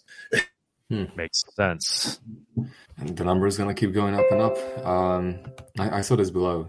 Um, the same person that tweeted this post said, I didn't notice before, but the German authorities were having a laugh, like it seems. They changed the name to Fallen Kingdom and then used the private PGP key to notify peeps on Dread that Alan Bill was arrested. Wow. Yeah, so it wasn't the fact that they used Bitcoin, it was the fact that, um, you know, he decided to send all this information to his own email. He even made cash deposits into his bank account. So this guy just He was trying to get caught. Upside Yeah. 101. so it's crazy. This Um, is kind of an interesting view into uh, one of the things that the dark market has to figure out if they're going to use things other than Monero is they have to figure out a way to vet the security practices of the people operating it. mhm. Otherwise, you, you you just have to have a better system. Um, a lot of people, you know, they just do their exchange and they're happy with their results or they're not and they move on. But um, good exchanges usually emerge for a time and then they shut down. And the best ones also don't do any kind of exit scamming. But there's a huge problem with the fact that it's very difficult to vet the people who are running the dark market exchanges. Um, and that includes for like Fed activity too. You know, so it's it- it's yet another reason why a parallel economy Monero ecosystem is so much better than our current systems. Mhm. Good points. Good points. Yes. Um, let's go into the next thing. This is um, Canada trying to implement a universal basic income of two thousand per month. So it doesn't matter how much money you make, you will be eligible for two thousand dollars per month. Um, this is pretty crazy. This will be an influx into the economy that will highly that will be highly inflationary. Yes, we all remember what happened with overstimulation during COVID times. We're now paying for it for all of it for all of that big time. So let's watch this video. It's just one minute. Oh wait, we can't really hear it. No, oh, Do you want me to pull it up and play it? Or uh, does it let you share a tab? If you can share an individual tab. Yes, uh, um, yeah, Okay. yeah. Let me do that. Okay, I'm gonna have to stop sharing, and then I'm gonna share my screen. It's crazy that they're actually that close to potentially adopting UBI. Yeah, I think this should work. Um, one. Okay. Well, the UBI is a good cl- close step to the downfall of any government due to the uh, due to the fact that they'll have to print money to do it because you can't tax you can't tax in that case. Can you guys see anything? Let me pull it up. There we go. There we go. Oh, you can see it. Yep. Okay. Okay. Because okay. Okay. Good. Okay. So let, let's watch it now. I mean, it's, it's literally a tool for for making people more reliant on the state. and Yes. strengthening the, the, the deep state of Canada. I mean, that's literally that's literally all that that's accomplished there. It's a story as old as time, right? Like what, what, what Rome do trying to control the food supply, make people make the people reliant on the state. I have kind of an interesting take on this. Real Oh. I'm sure you do. You always do. Um, the, the first off, like if you think of this in terms of numbers, okay, so let's say they give it to the entire population, okay, so which is just shy of 40 million people, I believe. And then if you do some quick back of them napkin conversion in US dollar terms, that's like three quarters of a trillion dollars a year, okay. And the Canadian deficit right now is like 40 trillion Canadian. So Mhm. I mean, you know, it's as a percentage of the or uh, the Canadian debt or whatever. All right, so fair enough. That's a pretty big number, but it's actually not that big compared to the debt that they're already carrying, and they're already infl- or deflationary death spiral that they've got going on. So there is actually a really interesting anarchist argument for this. Hmm. Um, now, this this is assuming that they're not going to use it as an excuse to put everybody on the CBDC and you know prevent you from donating money to Canadian truckers or whatever. We all know that's what's really going on. Okay, Yeah, But- it's, it's 100 percent be implemented but in the CBDC. Right? a tail emission in any fiat currency is actually the most anarchist thing. Okay. Um, and it's one of the reasons why I'm a hardcore advocate for Monero's monetary policy is because a tail emission does something that gold can't do. It does something that all of these are, it's it's one of the best arguments for Monero is the fact that it always maintains an equilibrium Hmm. and that equilibrium will always equalize with the market forces of the entire basket of all purchased assets. So um, to to point out, if you're doing um, like a massive flood of fiat into the entire population of a country, it has certain elements of a tail emission that is very pro anarchy. Okay. Now, overall, I'm actually super opposed to this idea for a lot of reasons, especially the fact that you have this number that can just be adjusted by bureaucrats and all of that other stuff. But at least in principle, you also create a there's a certain amount of capital that you could hoard in which you are fighting the tail emission that is this, you know, this liquidity injection into the general population, right? So if you have like let's say 2 or 3% of all of the fiat notes of a given currency, but the the capital flow into the population is being adjusted for inflation at like, you know, 3% or, you know, what you're you're actually losing money against the money. Hmm. If that makes sense. So it almost forces a certain amount of money to go back into actual capital assets and improves money velocity. All right. So once again, like this is by far the worst way to do it is to have a government just like indiscriminately setting numbers and giving it to their insiders or whatever and only people who are on the tax rolls. I get all of that. Hmm. But this idea that a what do they call it? a UBI? This idea that a UBI is like a communist idea is just fundamentally wrong. Um, it- but the thing is, is the only way we're ever being exposed to it is through like almost a communist implementation. But the truth is, is we're constantly being exposed to it with Monero. You just have to find a way to prevent anyone from controlling the lever, right? Um, and Monero's done a really good job of that, right? So transaction fees are an incredible way to UBI, if you will, because you do want a deflation hedge against your currency. And you also want it to set an equilibrium. UBI is probably the most effective way to do that in a fiat. The problem and not only that, but you know, you have your your technological revolution argument, right? Um, and in fact, I wouldn't be surprised if someone like Ted Kaczynski would have actually advocated for an idea like UBI, just not in the hands of the government, right? Because it's also a hedge against automation d- decapitalizing the individual. Um, now, once again, the way that the commies are spinning this is ridiculous, right? But th- there is an argument to be had here, and uh, that was one of the reasons why I wish Michael, the interview with Michael, where he would have gotten like a chance to rant about it, because the dude totally turned my mind around on this. The Michael Ten guy that you had on a couple of Yeah, he's he's like, been he compl- I did a total 180 after I I really thought about some of the arguments that he was making. Like UBI as a as a machinery could be the most pro anarchist thing you could do to a fiat if it weren't for the fact that it's right now it's completely federal reserved and you know capitalist banking cartel controlled as a concept right now. Well, But- the decentralized version of that that they're experimenting with is WorldCoin, right? I mean, that's what that's. I don't know. I, I highly doubt anything that they're claiming about that is even remotely realistic.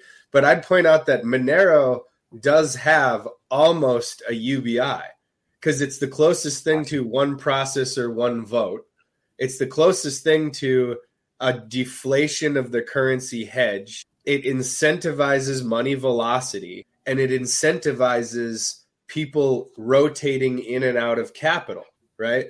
And that's why I'm saying a tail emission is super close to the general principles of a UBI. And in fact, if you were to go a step further with the, these same concepts, like what if you know you had like a, a like a Thor chain style, uh, you know, the side chain mining that people are doing with Monero, Mhm. you could turn that into something more UBI like. On top of the fact that the miners in the main mining are being rewarded, right? There, uh, and I- I don't pretend to have it all figured out. I'm just saying it is not a strictly communist ideology, not even close. The problem is, is the only way we're hearing about it, and the only way that people have ever thought about the concept of a UBI is always this top-down commie control. You know, join our Fed coin.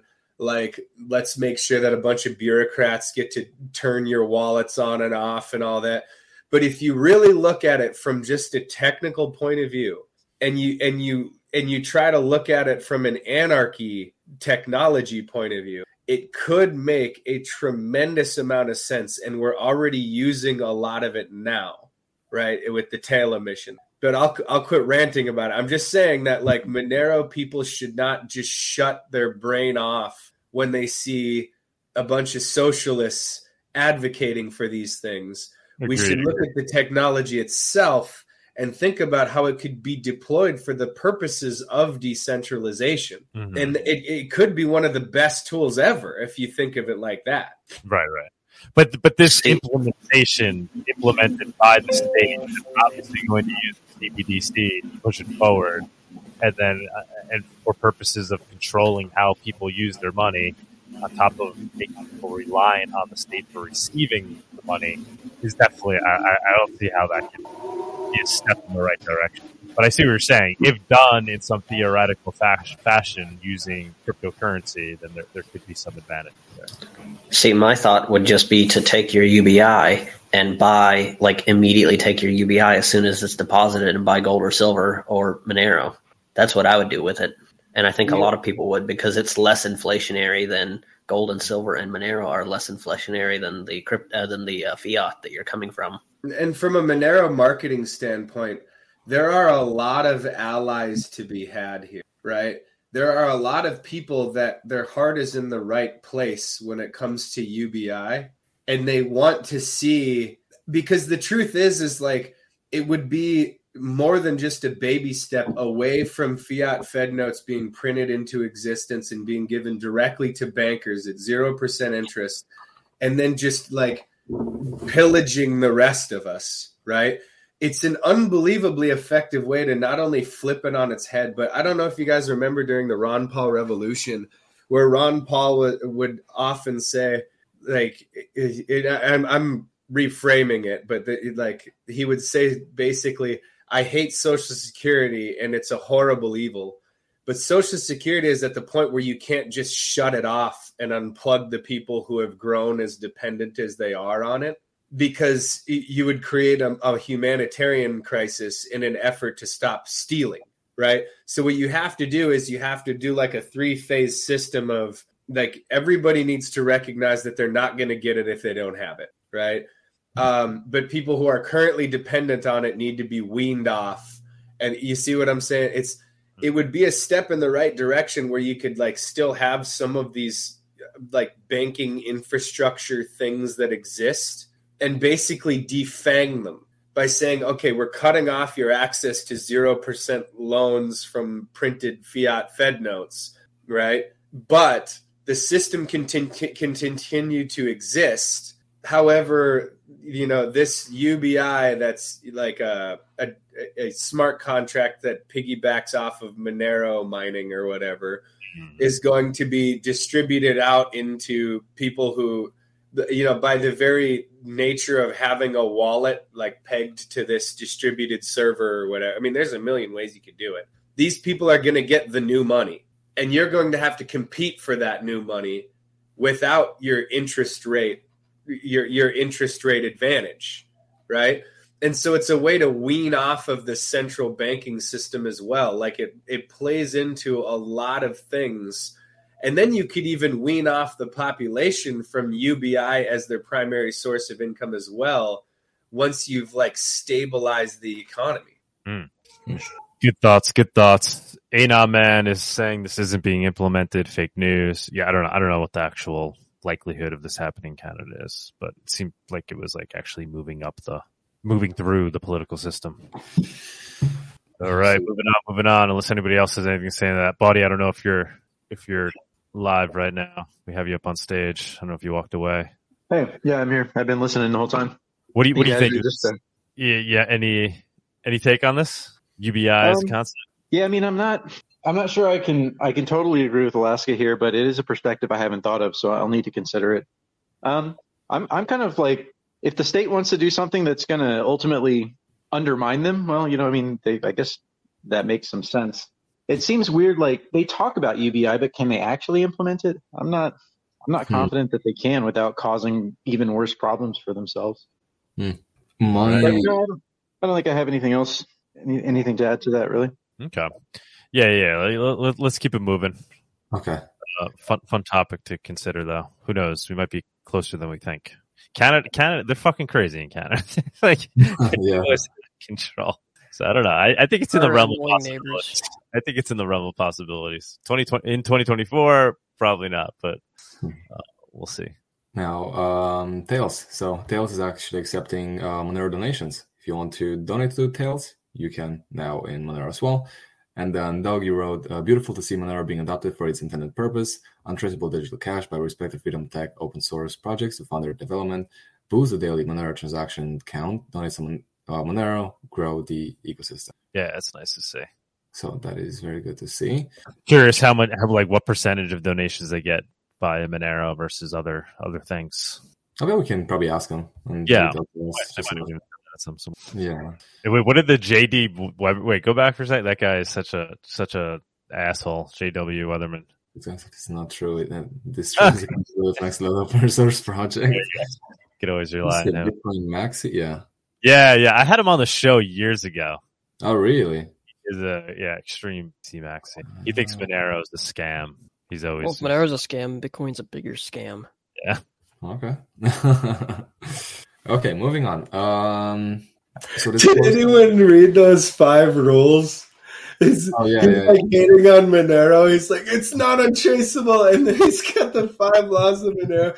It's like, this is what you must do to use Monero or with, to use Bitcoin without getting scammed or hacked or traced or, but it's like, most people would never understand any of that. And I mean, I would partially agree with that statement because I wouldn't necessarily myself say that Monero is untraceable because it is through some means, you know, sort of traceable, but it's it has a huge amount of plausible deniability and it's very very hard to trace. But it, it could be if people make mistakes in their high profile target. When Seraphis Jamtis comes out and uh, you know we've got the full membership proofs, that'll make Monero like insanely high in anonymity set. Agreed, agreed, agreed. But you know, we we just confidential transactions and stealth addresses. Nobody's Compared to Bitcoin, it's untraceable. yeah, yeah, yeah. You could yeah. put it that way. You're you're just being too fair. But so this, this is interesting. Uh, Ten hours of Bitcoin. Well, that's a lot of uh, that's a lot of material. What is this? The latest Well, fat? Okay. It's a website that he has on his description. Oh, okay, okay. but I guess like it goes to economy and the actual workings. But in Monero, it, if you want to understand how it just works, it takes you a single sentence. You don't need to do anything.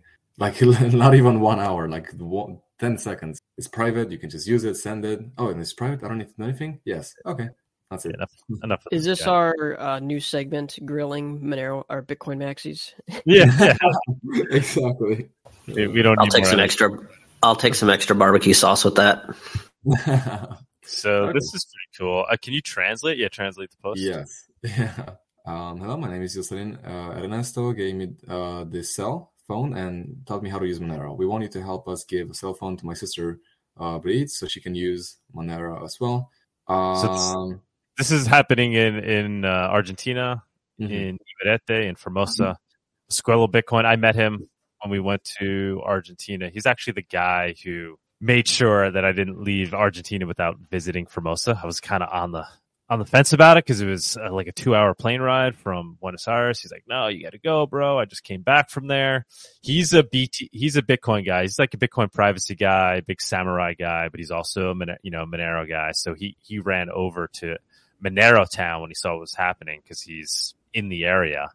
Hmm. Um, he actually essentially moved there, right? So Hmm. he he's, he's a cool dude. He's like he sees Monero organically being adopted, so he he went and moved to Monero Town, Hmm. um, and so he's trying to grow adoption there as well, helping out with Alessandro. We've all seen Alessandro. We've had him on the show here. He's the one that's doing the the football thing over there, the soccer thing. He made the joined the backstage for a second, but I guess he left already. Oh, he, yeah. I'd love to help, but how are they going to give a girl an iPhone? I mean, have they never heard of Lineage or Calyx or Graphene or? I mean, come on, you got to teach them right. You know, you got to.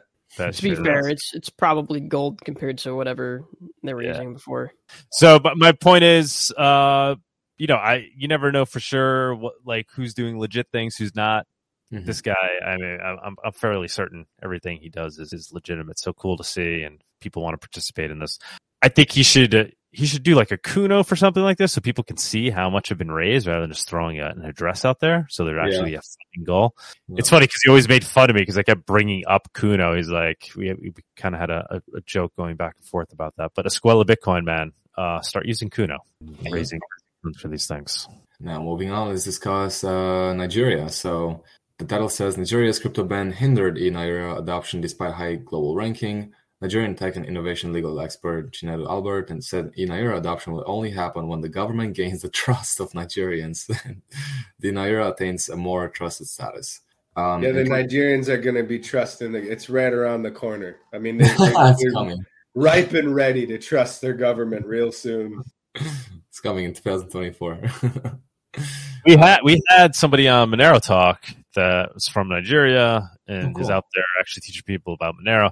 Yeah, well, and one of the points he was making is that you know cash is not going away in Nigeria mm-hmm. anytime soon. So like this idea that like cash is being eliminated around the world and trying to push people into CBDC, he doesn't see there being the political will to get rid of actual traditional cash there because all the mm. politicians use it in corrupt ways, like to Mhm. pay people. Essentially, the cash is used to pay people to go vote. Like, Can we Yeah. just call it the Jake argument because I've been making that argument Oh, since the first time we Yeah. talked. I mean, Yeah. the bad guys have to launder their money too, people. I mean, come on. yes, Yeah. Um, yeah, but essentially they uh, they implemented a ban in 2021. Then um, they implemented the e-Naira. It wasn't really being used, and still to this day, um, a May 2023 report by the International Monetary Fund indicated approximately 14,000 e-Naira, e-Naira weekly transactions, repres- representing only 1.5% of the total wallets. This implies that 98.5% of wallets go unused weekly, indicating disappointingly low adoption. Um, then they did lift the ban. Can I just point out that there is a very high likelihood that those 1.5% of the total wallets are the same user using multiple wallets? Like, there is a very, very high chance that those numbers are actually like stacked in favor of the government on this one. It's probably more like 0.25. Regardless, that's still a very disappointing number. so, it's interesting to keep keep keep your eye on. I I I do think this number will start to tick up as the government slowly boils the frogs and figures out Mhm. ways to push people into the CBDC. for sure. Some countries may uh, just incentivize, some countries may just force the population to use it. So we're gonna have to see. Uh, Africa's crypto leader, leaders highlights of 2023 initiatives. Um, we have um, South Africa, Nigeria, Zimbabwe, Kenya, and Ghana. They're the top five countries um, uh, adopting Bitcoin with the most demand for digital currency and the most active local cryptocurrency communities. South Africa has made significant progress in cryptocurrency regulations, second only to Central African Republic. Um, South Africa's regulatory initiatives, including include tax uh, taxing cryptocurrencies since 2018 and recognizing them as digital assets. Um, so South Africa is onto cryptocurrency. Nigeria, we discussed Nigeria. Uh, despite a national internet penetration rate, I don't know why they use that word. Only could have used usage or any other one. Uh, so 40% of the population, essentially, of Nigeria has access to internet, and they also um, used to have a ban on uh, banks from dealing in cryptocurrency. Uh, they, but they still are among the world's leaders in crypto adoption. It is second on the global crypto adoption index, behind only India. So we talked about Nigeria extensively. Extensively. Then we have Kenya, uh, which now taxes crypto and monetize online content. Um, so the adoption of cryptocurrency has gained traction in Kenya as well. I'm gonna have somebody this week who I think is I think he's located in Kenya. He's gonna be on uh, Monero Talk. So Oh, cool. Insight into that, yeah. Oh, that's awesome.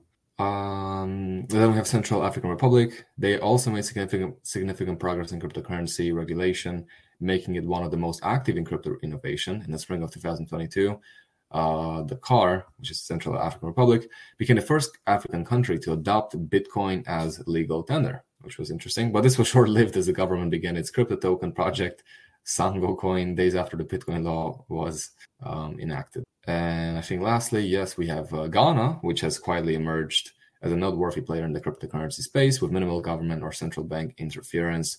Ghana has embraced cryptocurrencies without significant regulatory uh, hurdles. So um, we'll see who's going to be, what's going to happen in 2024 with Africa and, and crypto. And not only.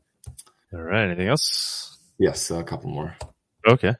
Um, Arthur Hayes says uh, TradFi traditional finance could completely destroy Bitcoin with spot ETFs. Here's why. Um, so, in a new essay, the crypto veteran says that if ETFs managed by TradFi asset managers are too successful, they will completely destroy Bitcoin. Essentially, he talks about um, mining and the reward system and how with block rewards gradually dropping until they hit zero in the year 2140 Hayes notes that miners will only receive Bitcoin income via fees if the network is used for transactions. However, if institutions are simply hoarding most of the coins in cold storage to back their ETFs, Hayes says there won't be enough Bitcoin movement to generate fees and secure the blockchain. um, which a lot of people from the, from the commun- Monero community thinks about, and that's why we like Monero. much. He gets he says BlackRock, the world's largest TradFi asset managers in the asset accumulation game. They vacuum up assets, store them in a metaphorical vault, issue a tradable security, and charge a management fee for their hard work. Yeah, I mean, uh, this this guy, I, I, this guy's he's he's he's on top of it. Arthur Mhm. is, uh, so he, he's been saying this forever. Mhm. This is an old new article or is this an old article? Uh, new December twenty fourth. Yeah. Yeah. Yeah. We shall see. I don't know. I mean, uh, Alaska now, what do you think of this theory with regards to the BlackRock Bitcoin ETF? Is it problematic for Bitcoin? Um, for one, there is effectively a Bitcoin ETF, MicroStrategies, which I think Bawdy's been saying that for what, like three years now. so, um, and the fact that um, the, the fact that there are people who are saying that this Bitcoin ETF is going to be like this game changer. In fact, it's not the only Bitcoin ETF. There's actually another one already too. That's even more the, like more of an ETF than MicroStrategy. Um, and I personally, you know, because I I have a perpetual tinfoil hat underneath this wig or whatever, but uh, personally, I think that uh, this is just a, a pump and dump like verbal diarrhea that the powers that be are using, knowing that everybody's going to eat it up, right? Um, and I think that actually this pump and dump plays into a lot of the other things that we see, right? So I, don't think that they're doing it based entirely around Monero, but I think that it plays into it. The fact that, you know, for the longest time, Monero was being shorted, naked shorted. And what you can do is you can pump the price against Bitcoin by pumping Bitcoin that you actually hold, and then you can even atomic swap or whatever into Monero and use it to cover your naked shorts. And then you're also simultaneously out of Bitcoin as you let the price collapse. Like that's just one small example of why they would, oh, there's an ETF coming, and then use the regulators that they own and control, like to, oh, we can't do this now and let the price collapse. And but we're thinking about it in five days, and then it pumps again, and oh, we just, you know, regulation this and that, and then it goes back down. Um, honestly, like people in our space, what we can do about this right now is we have to stop playing the game of price discovery being set by the people who have the loudest microphone, right? So, for example, I see people all the time looking up the local Monero price in aggregate which is always more accurate. And by the way, it's usually low compared to the price up here in Alaska, right? Like, I mean, you would be smoking crack if you thought you could get Monero for less than two hundred and thirty dollars in Alaska, right? And and nobody thinks that way up here. Or another thing is like the you know nobody actually believes that the gold spot price is what you get gold for on the street, right? And yet we allow these people to play these games because you can buy and sell it on your digital casino using your Robinhood app that has been shown over and over again to be under the thumb of their financiers, right?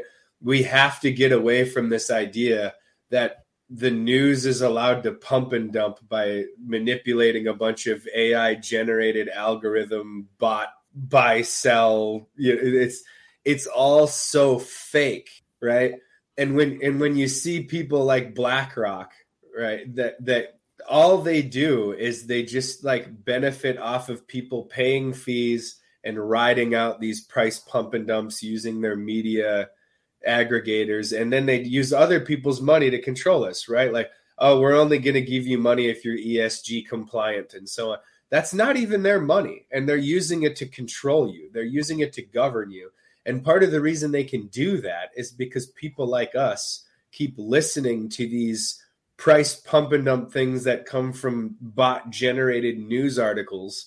And then a guy who uses who writes for the Daily Hodl is like citing them as sources, right? So real people are citing fake bullshit as a source to sound credible. It's it's so backward, right? When if you actually go out into the real world and you buy Monero or Bitcoin, you pay a totally different price.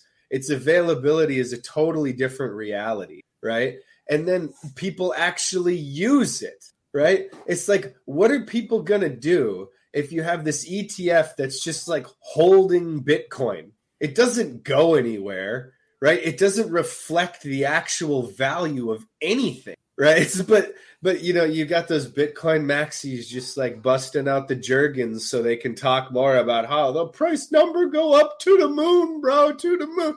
And it's like, well, go use it right now. If you want to actually like pump the price of some Bitcoin, go get somebody to take it for goods and services. Do you, Right. do you agree with Arthur's uh, prediction that this will lead to, you know, a few ETFs, whatever, holding the vast majority of Bitcoin, and then they have no incentive to use it, and because of that, miners st- stop mining, and the whole Bitcoin network comes to like a. You know, I agree with everything up until fine. kind He's of the basically last proposing part. it. Well, yeah. like I, I don't necessarily see the connection to the miner part um, because there's some other self-regulating things that go on between like the value of bitcoin and mining and so but i do see um, you know on the interview that you had uh, which i didn't And he's, he's saying co- coins just the coins won't be moving, so there won't be any transaction fees. Miners. well i mean that is true but you also but have the to look the at network diffi- the network difficulty will drop until there's an incentive to mine again.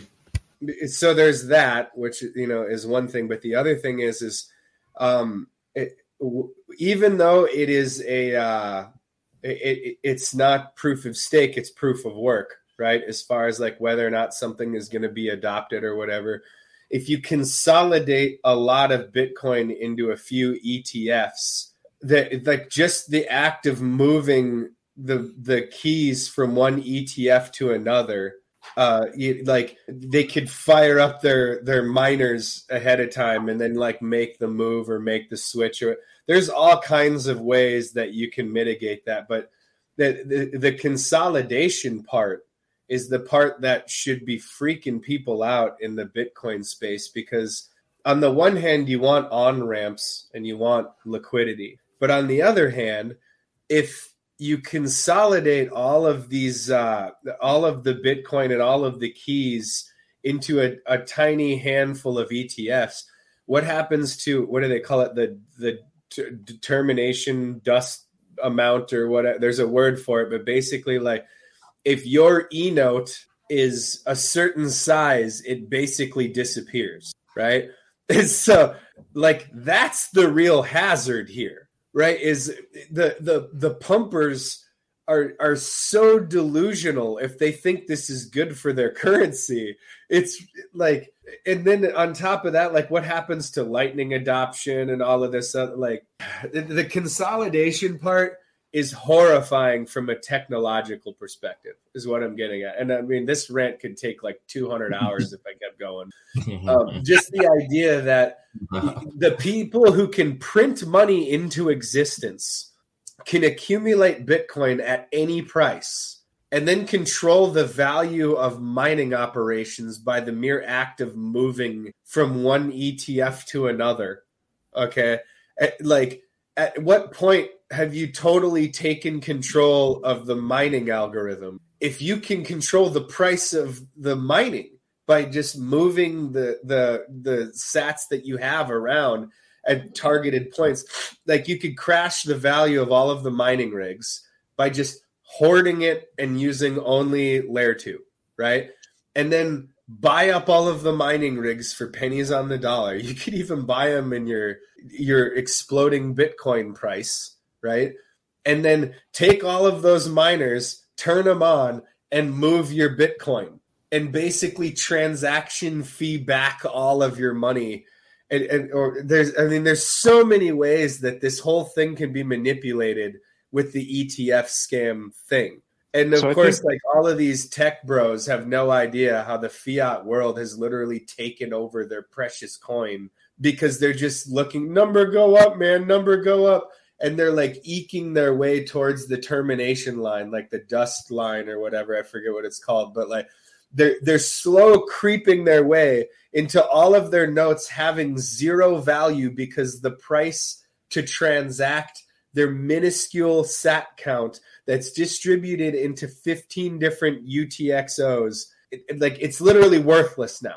Uh, So the I think the more general, like so, Arthur Hayes is pointing at a more general reality eh, without really saying it overtly, and that is small blocks encourage the centralization of supply because why would you right? Why would you want to try and use it on chain when it costs so much?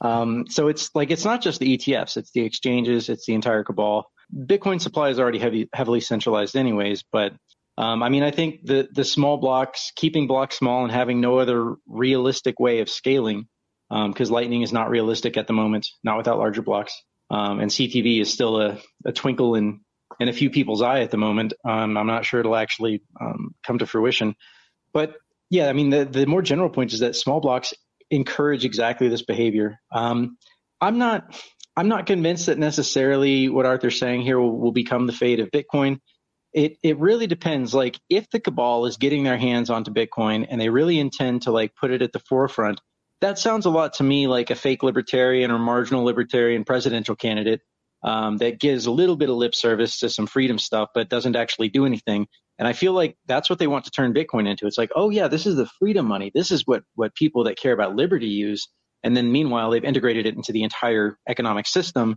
and they keep the price high, right? Because you need, it's like the stock market. You need to keep that price high. You need to keep the focus there. That's the thing that says how good the economy is. So they can use Bitcoin as like this, um, this sort of, uh, I don't know, Trojan horse against, uh, against actually doing real freedom money and actually having a way of transacting outside the system. So I would tend to think that, that they would, I mean, hypothetically, but it's just one way, one vector of looking at it, but I don't think that necessarily they would need to crash the price. I don't think that they would have any interest in necessarily crashing Bitcoin as long as they can keep people in that ETF and they can keep people on custodial uh, scaling solutions and or liquid, especially since um, a lot of the exchanges are now starting to come under the thumb of the government, of the SEC, um, of DOJ. Um, all of those exchanges that permit your withdrawal from the liquid sidechain, like those, there's like I think 12 of them. And uh, so we're talking Bitfinex. I'm pretty sure Binance is one of them. Um, I can't remember if Kraken is on there or if it's like their parent company, Payward Ltd. But um, anyways, so yeah, I'm, I'm not I'm not convinced that Arthur Hayes is really um, nailing the game theory of what's going to happen to Bitcoin mining. But um, but I think he is kind of making a, a more general point that um, yeah, we can expect centralized solutions to continue for as long as Bitcoin is unable to scale. we could call it AstroTurf. Bitcoin is now Astro. An NFT. Okay. All righty. We have three more, and then that's it for the news section. So Yeah, this is Get everybody's 2024 predictions. Once again, anybody that wants to jump up, please do. Please do. Tux, if you could put the link in there again. Is Tux still around? Did Tux abandon us? No, he's still here. Okay.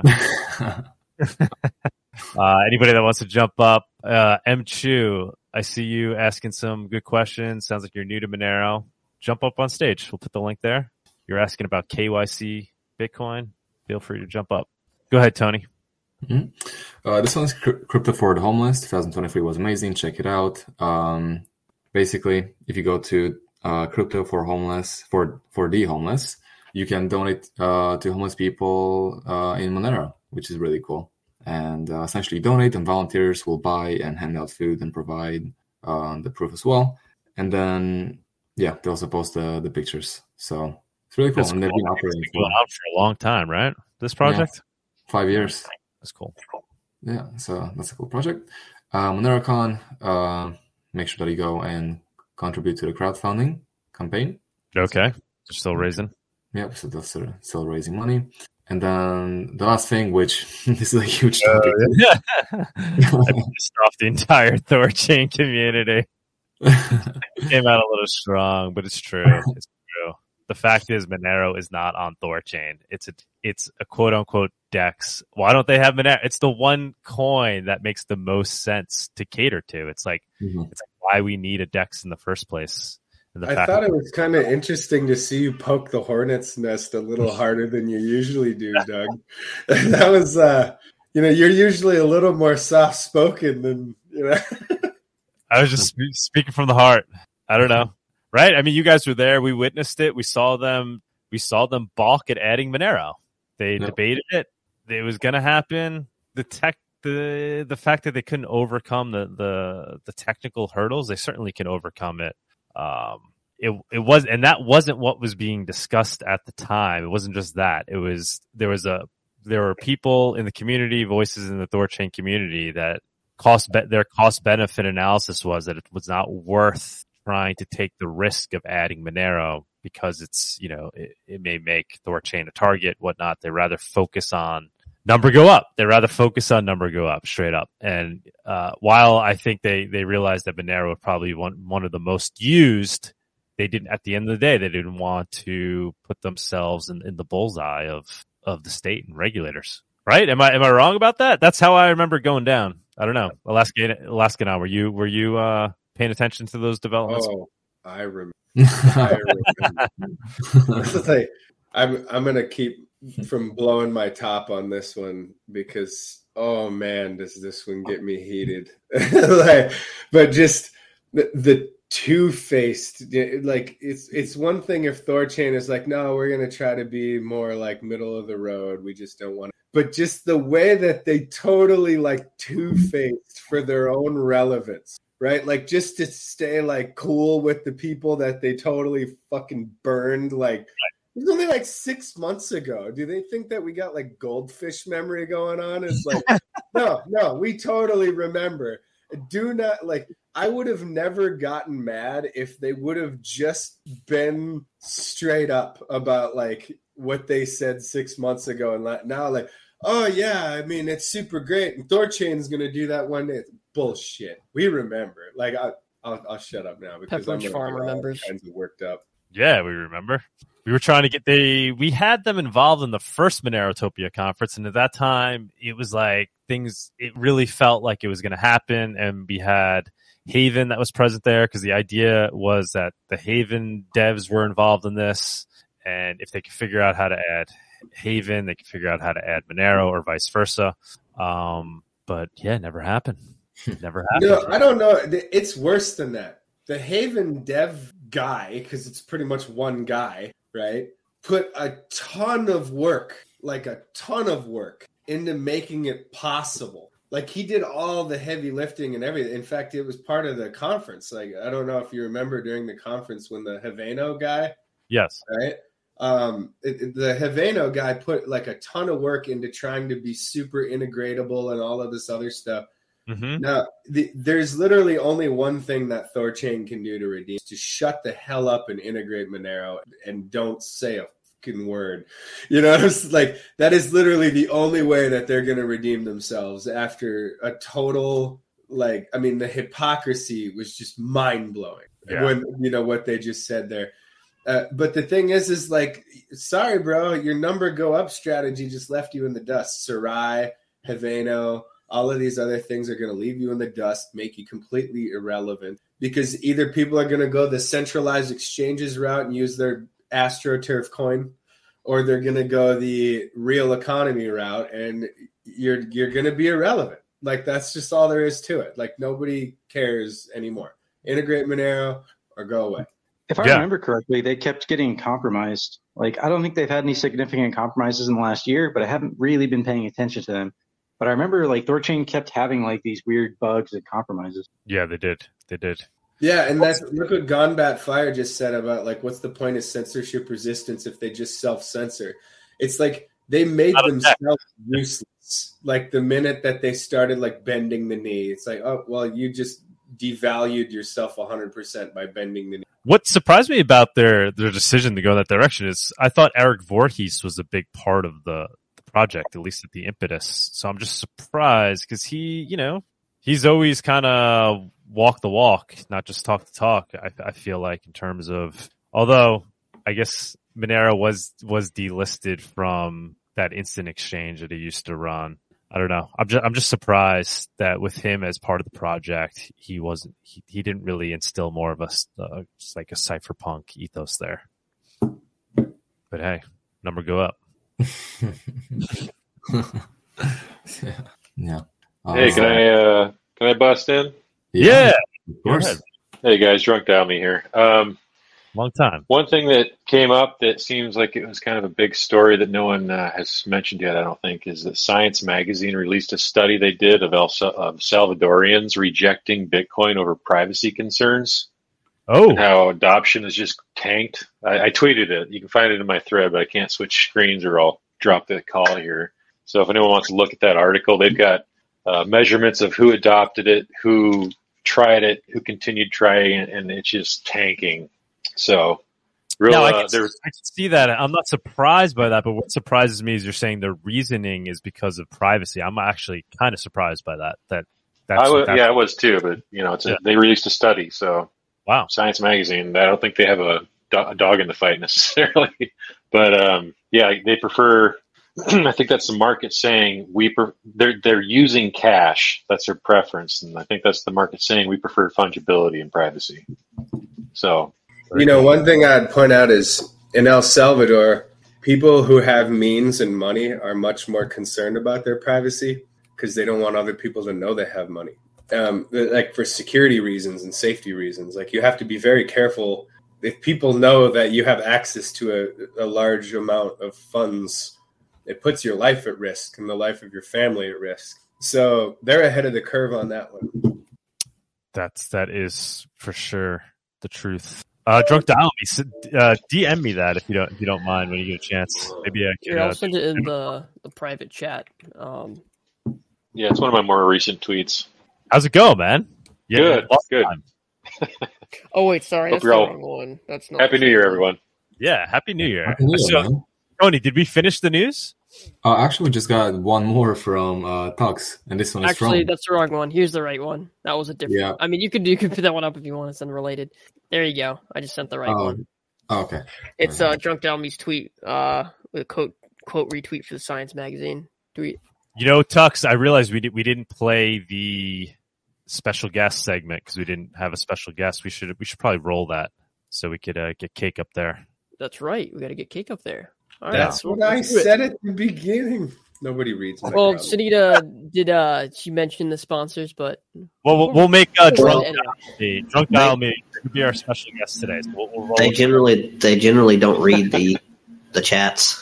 The Monerotopia guest segment is sponsored by Cake Wallet. Store, send, receive, and exchange your Monero and Bitcoin safely on iOS and Android too. Cake Wallet is open source and you always control your own keys.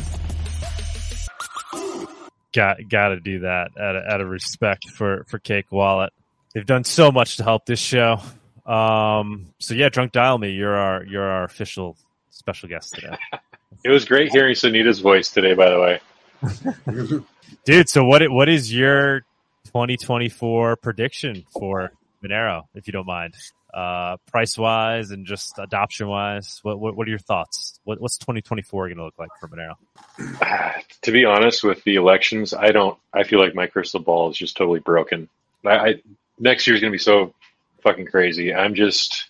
I'm actually pulling money out of 401ks and just trying to get the hell out of anything that can be seized and collapse. Um, there's a there's a guy who just um, there's a guy everyone should check out. He uh, released a video on YouTube and he has a series of like a downloadable book, but the just watch the YouTube video. He he talks about uh, how basically every financial asset is now has um, people who will who are in line before all other creditors and how they can use your your financial instruments as collateral. Uh, it's called um, the Great uh, Taking, Mm. I think.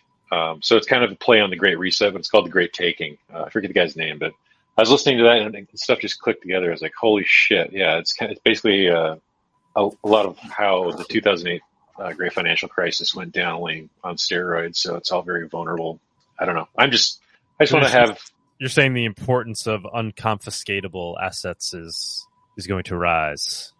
yeah yeah. I, I basically just want to be in Monero and Goldbacks as far as any liquid cash. I don't want to have anything in the stock market personally. That's just because I don't know it. If if you feel comfortable in that environment, go for it. But I I don't.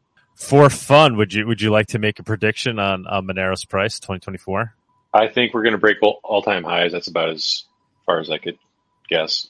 All right. Oh, you know, I, ha- I had a fun idea we can do. I was thinking Uh, Tux, maybe tell me if you think we we could pull this off right now. If you think it's a good idea, if we posted a Monero address and people can send transactions guessing what they think the the high will be for Monero in 2024 with like uh you know so they'll send like point zero zero and then whatever they think the number will be for Monero for Monero's high price and then we'll uh we'll award the winner next year.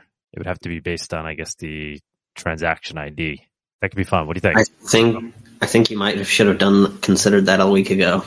Yeah. So you get it prepared. Can we do? Can we just post a wall do wallet it right now, I'll yeah. just- yeah, yeah. Here, let me. So let how do how it how right could it work? So it'd be like point zero zero and then whatever your whatever your number is, your guess. So like if your your guess is two hundred dollars, you'd be like uh zero point zero zero two zero zero. Two zero zero, yeah. Yeah, you'd be point Or zero. just just two, yeah, zero point zero zero two. If you want to guess two hundred fifty six, would be. So I, I guess 0.0056. you'd be capped at a thousand, right? Unless you want to, unless, unless you want to pay the extra to go point zero one, start to go into the thousands. You know what I'm saying? so yeah, if that if that makes sense, this could be fun. I'm I'm for it. Yeah. Setting it up Yeah, right now. Tux, Fun. Tux, if you get it up. So so drunk dial me. What, what what was your number? What were you saying? Um, I think I would maybe go with 320. All right. So yeah, you would you would do point zero zero three two zero.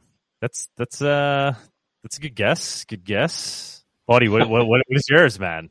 I guess I'll say 321 then, just to be better. Price is right. This is I knew it. wrong, Bobby.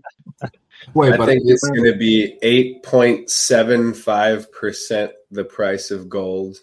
No matter what what the dollar's worth, it's going to hold its value against gold.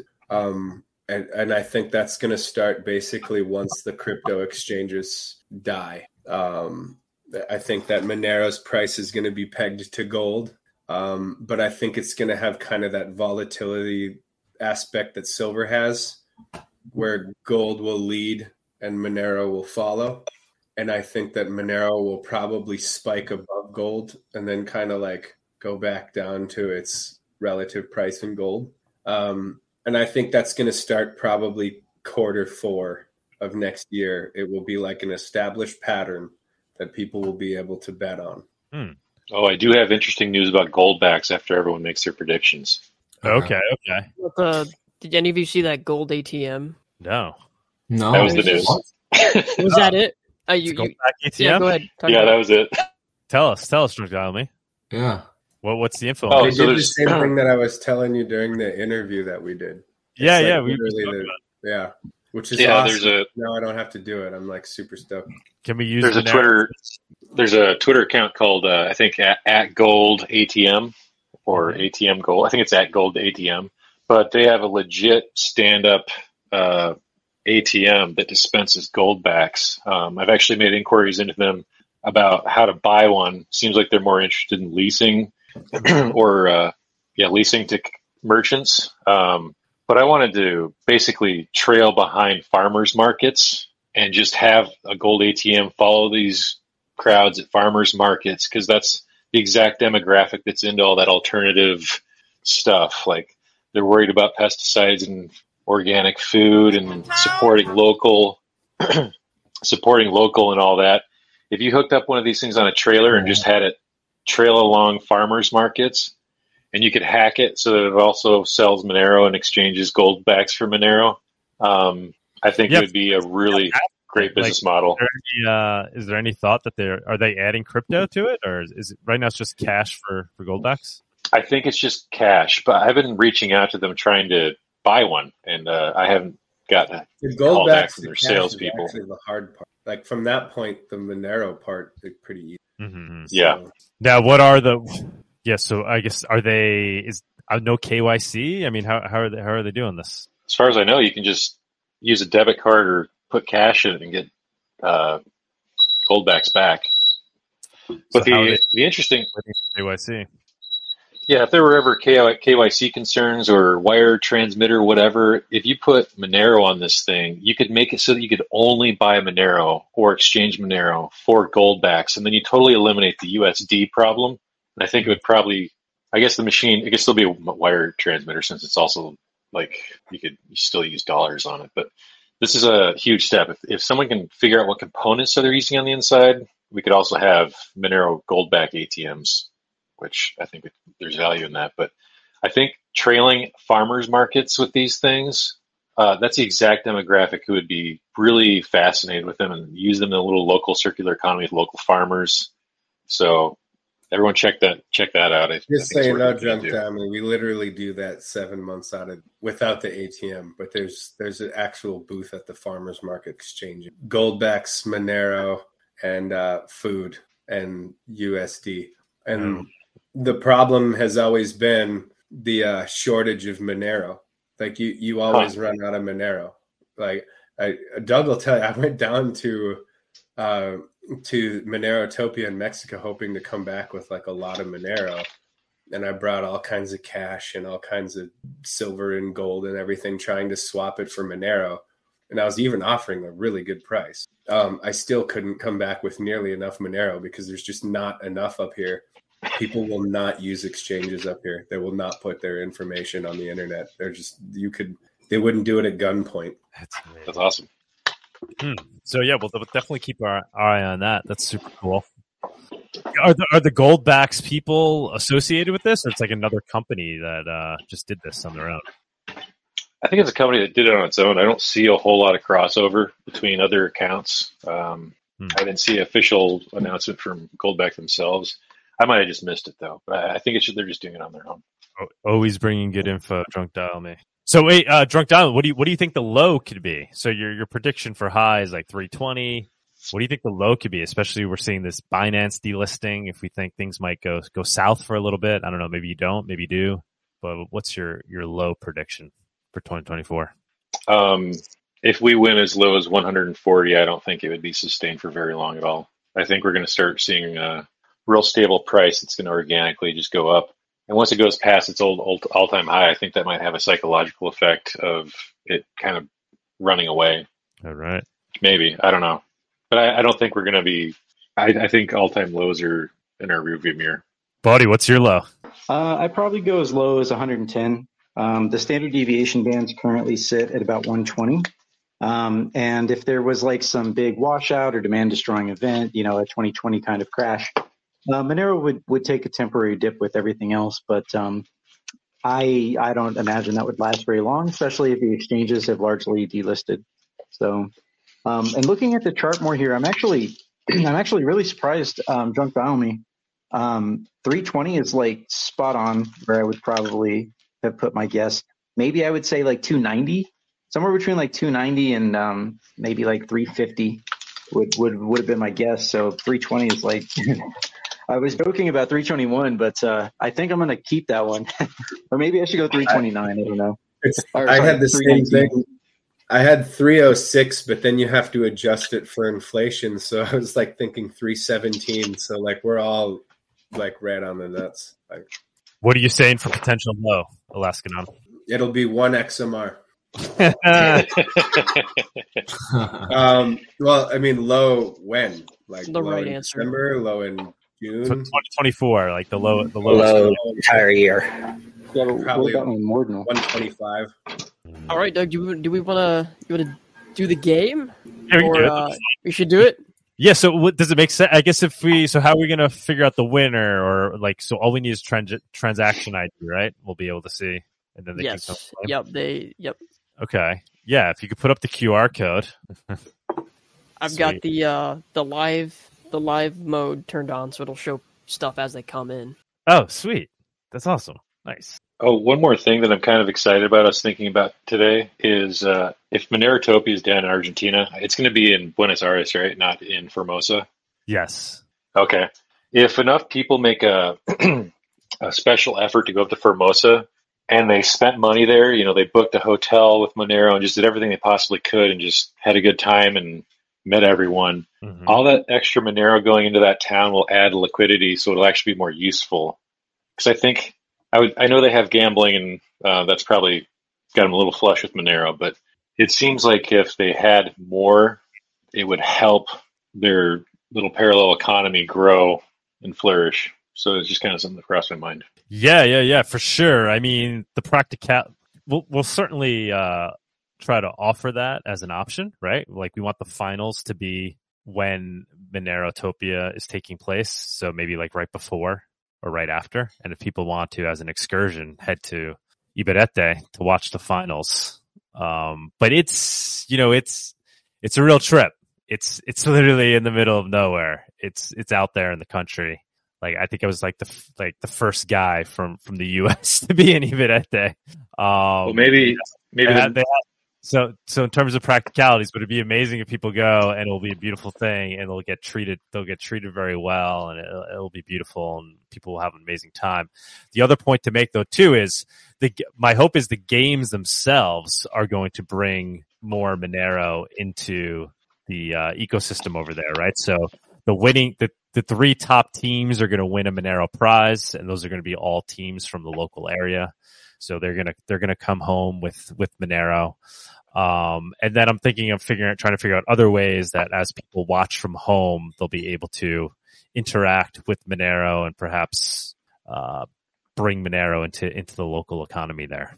But yeah, maybe uh maybe all the, maybe the maybe the uh, Moneristas can all charter a private jet through Tap Jets and uh, fly up there and come back. Maybe a bus you could do that too. The bu- bus, a bus is like 12 hours, but it'd probably be pretty cheap. Well, if you charter a jet uh, for a big group of people, bus, I don't bro. think it necessarily costs a lot. I was gonna bring it up after the show, but you do a party bus. Everybody goes to Buenos Aires on a certain day. You Nice. rent out a party bus. Mhm. All the Monero people ride up on a party bus. You know, Well, that's the and- thing too. I was trying to get a bus where the the, the teams can come down to Monerotopia, right? So like a bus from No, Ibarreta dude. down to you uh, fill a bus with a bunch of Monero people and a bunch of uh, no, well that would be the bus going back. But I'm saying we could bring people down to the conference, right? So Hmm. that, that's that's a thought as well.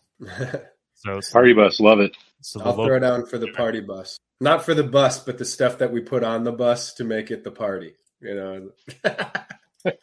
All right, fine. I'll put in for the bus too. Same. All right, I'm I'm sending my prediction. Okay, so how does this game work? We're we're submitting the prediction in XMR as what? Your prediction of the the Monero high for 2024. So if you think Monero thousandth place, so zero point zero zero, then your number.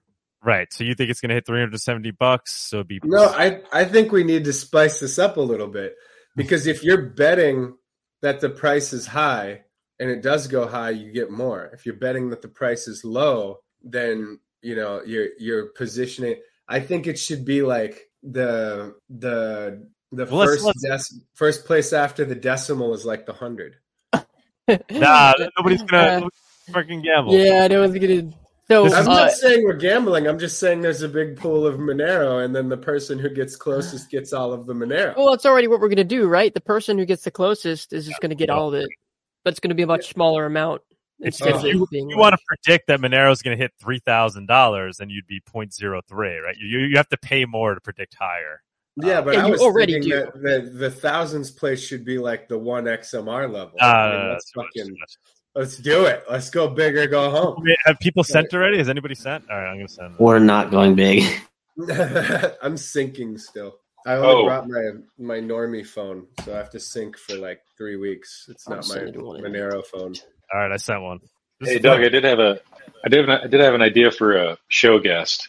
I don't know if you've done uh, done a guest like this before, um, but the prediction markets, decentralized uh, betting markets, essentially. um, I think as uh, I think the Monero community needs to uh, talk about how to not publicize the idea of assassination markets, um, putting prices on people like WF people's heads, because that'd be really bad if we. Uh, if that got popular, and we should we should have a discussion how we should, we can prevent anyone from uh, discussing that idea.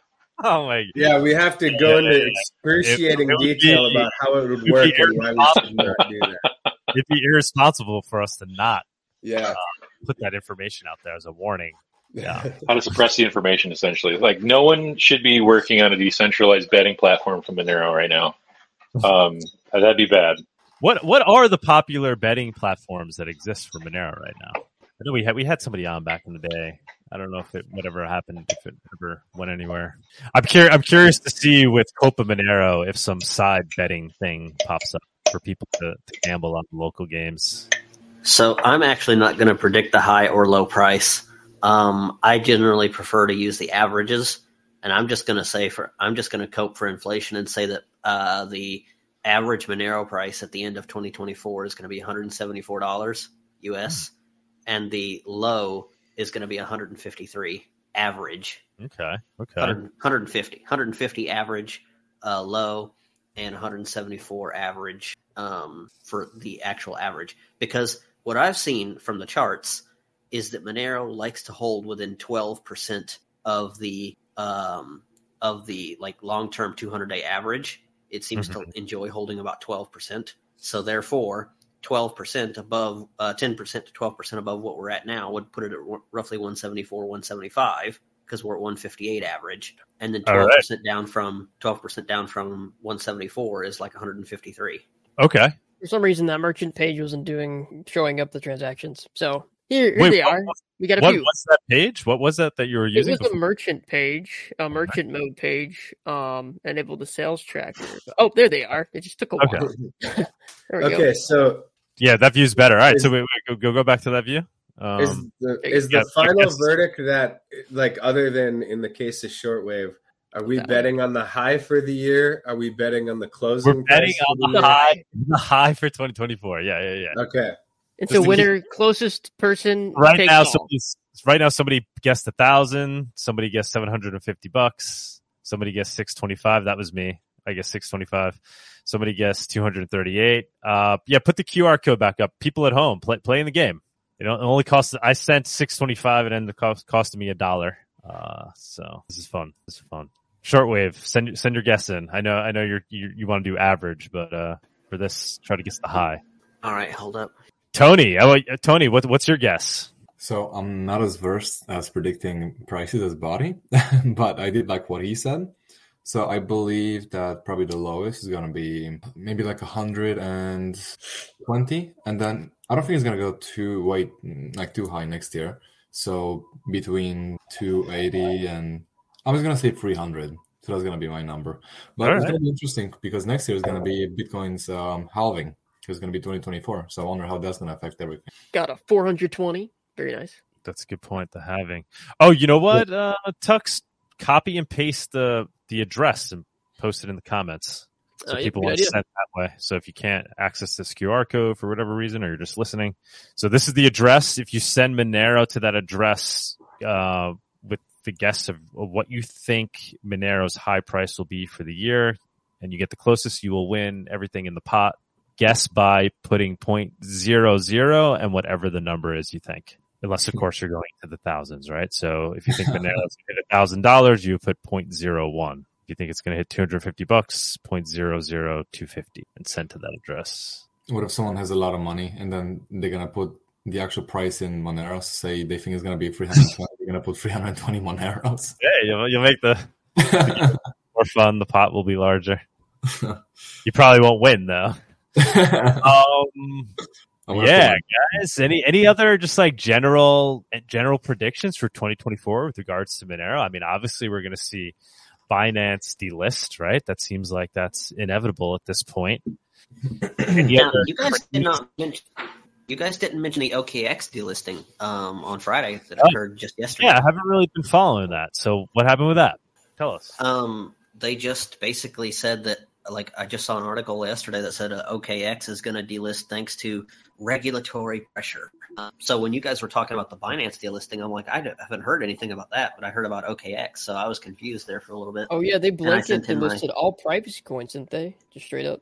Yeah, Did that happened. And I, uh, I sent, I sent him my prediction.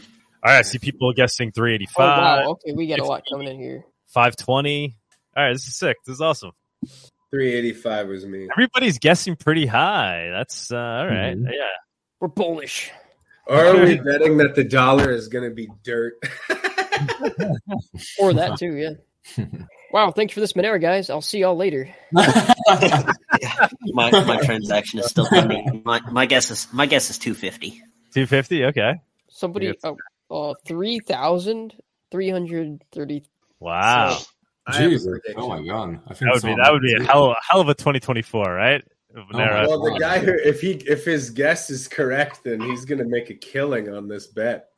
You see what I'm? That was what kind of what I was saying about the go big or go home because Yeah, I yeah, want to both be right and get. You were definitely the the point. Uh, which what did you do? You did .01 Alaskanon, didn't you?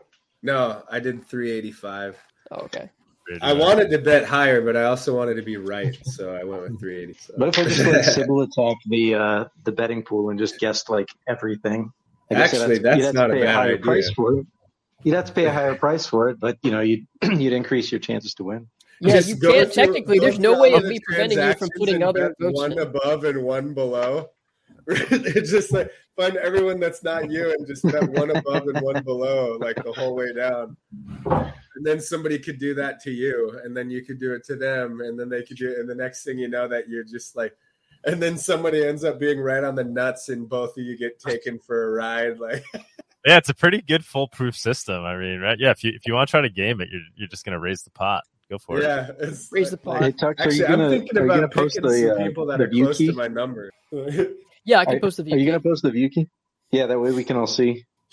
And then you're gonna get Wait. this game where everyone like keeps trying to. uh So like, okay, We someone have to posts set let's close say time 300, on it. and then someone tries 301 and and 299, and then Alaska Yeah. comes along and he's like 298 and 302. Yeah. The close We time have will a be close time though for sure. Like it's because otherwise it's you could game the system unfairly by betting, and Ah, especially yeah. if the high was Grab already the view key. Like if if the high just like if it if it exploded to like a thousand and then went back down, it's like well you already know what the right number is, right? So, but I have another prediction for Monero. Okay. I think that uh, Monero is going to grow in popularity in things like the Freedom Cell movement and the Food Freedom movement. In fact, I think that it's going to start, um, as far as the United States goes, I think it's going to start in Maine, um, which is odd because I used to think it was going to be a New Hampshire thing, but I think it's actually going to start in Maine, where you're going to see people starting to uh, offer like serious discounts at farmers markets and stuff like that where they're going to try to get their their enclosed food systems denominated in Monero. Um, and I think the only reason it's not going to be Alaska is because nobody wants to let go of their Monero. It's like way too hodl up here. But I think in places like that, and then another thing that I think you're going to see is uh, you're going to have the same way that foreigners from like China are going to get their wealth out in Monero. I think you're going to see that happening in the United States. I think as California and New York get more aggressive in trying to claw back their tax revenue from like expats, I think that you're going to see people in New York, California, Washington, um, they're going to start to like basically hide their wealth in Monero. And then that's going to provide them a further ex- incentive to buy and sell in Monero to keep that hidden. So you're going to see a, a spike in people using things like coin cards with Monero in order to hide their purchases from tax regimes in states that have that as a problem. Mm. But I think it's going to be hard to spot until the volume gets so high that serious white paper research is done into figuring out where the money went. So even though it'll happen in 2024, I think you won't find out about it until like 2026. But people in the Monero community will be wise to it ahead of time because we'll see our transaction volumes um, ballooning in the form of a bunch of small sales um, from places like coin cards or other ideas. Hopefully, XMR Bazaar will be popular enough where people will see um, will see that happen. And I also think there's going to be a lot of money My to be prediction had. is Elizabeth Warren will mention xmrbazaar.com by name. uh-uh. I, One I can can't remember. hope, right? Will she mention Monero remember. by name this year? What, what, what do you guys think? Or, or who do you think will be some of the bigger names that maybe mention Monero in 2024? I think these people are scripted to not say XMR. I think that they're literally being pushed not to name names of working cryptos. Um, and I think that Smart. the evidence for that is pretty strong at this point. That they literally like avoid it like the plague to actually say Monero or XMR. They're being told not to use them. I Um, what, can't what are we remember supposed to do when uh, we've got two that are the exact same amount? Well, We'll split the prize. Divide the pot between them. 420. Hey, Alaskanon. two four Split twenties. the pot. That'd be amazing if if Monero's What's high price was 420 again. Wasn't that like the high price like a couple of years ago? It, like it was 420 exactly. Hey, Alaskan Did we? Uh, Twenty. I'm listening. Go ahead. Oh, have you ever heard of a project called Cell Four One One? Uh, C C E L L four one one. It, it rings a bell, but I can't remember what it does. Yes, uh, Captain Captain Kickass from um, Free Talk Live. Yep. Yeah, yeah. So, uh, the other person, but yeah, uh, Mr. Nobody. Yeah, Mr. Nobody That's is. the Uh, one. deve- yeah, Mr. Nobody's developing that. I'm in one, uh, one of the Matrix channels. I've donated some money towards it, but you were talking about funding uh, open source projects. It's not Mon- Monero related specifically, but it is Freedom Cell related. Uh, it's basically an app where you can uh, crowds like call up your homies if you have a roadside accident, like oh my car broke down, I'm on the side of the highway, or start hit, hit the emergency alert button and it'll start recording in case there's someone following you. so it's basically a way to call people in your neighborhood rather than cops. So it's I handy in remember- Yeah, places. it's basically Cop Watch, the Cop Watch app, but for emergencies. I remember. It. Yeah. Um, is there a way? Can I can I reach out to you about uh, potentially ways to fund that, like you were saying on the previous show? hmm. Oh, we lost your sound.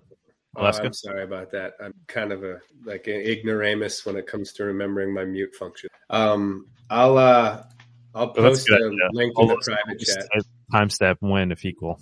That's that's actually a good idea. Um, drunk drunk I think me that they mentioned. should split the pot if they're within a certain deadline. I think if they have the same guess, they should just split the pot as long as they're like you have to put your guess in by the end of January or something. gue- guess will be New Year's Eve, New York, New York time. Oh, you know, I'll post the the private view key in the The comments. ball, you the guys ball want to falls in New York. Watch in- them come in yourself. There you go. What'd you do? It's a private view key, so people can watch the wallet themselves. Oh, cool. I think uh, I think Drunk Dial Me had a good point about pulling all of his assets. I think it was Drunk Dial Me had a good point about pulling all of his assets out of the stock market and things that can be seized.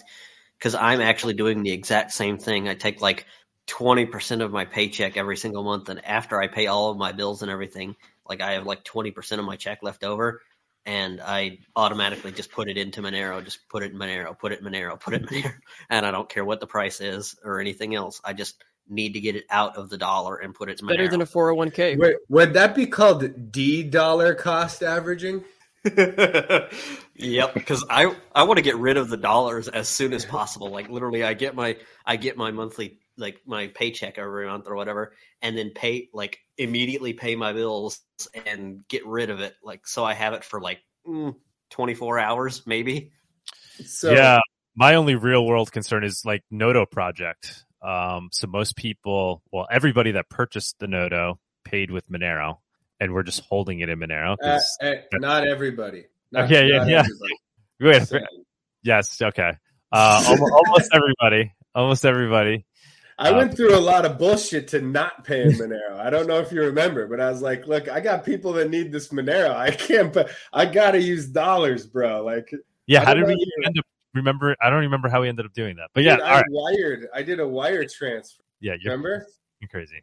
We need to like and I ship a see load that's of the- Monero yeah, to that's- Alaska. The irony, the irony, people who have Alaska, Monero. I'm using wire See- transfers to See, pay that's for- the That's- actually he's he's got to get a business. point. Like, I'm just saying, He's- like, Alaska can't afford to lose Monero liquidity. Like, I'm looking out for my people here. You know what I'm He's got a saying? good Like, point because like if you're gonna buy Monero Monero, 2025 in Alaska. I think we, I think we all need to we need to go we go Dude, if people That are I could do. complaining about getting to Argentina, like you have no idea the nightmares that would have to happen to get to where I'm at, right? Like, now don't get me wrong. If you get here, I could put on the most epic fucking party you've ever seen in your life.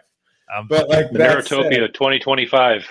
Now we're talking. I do That's- 2025. yeah, you could hold it in like Anchorage or something. That could work. No, no, no, No? no. I'd I'd, I'd put this high. I'd highly consider this for 2025. We'll, we'll, we'll I, I'd be, I'd be willing to even like host it in 2025. I could get a whole bunch of companies in on it and everything. But the thing is, is the timing would have to be the exact opposite of what suggesting for Argentina.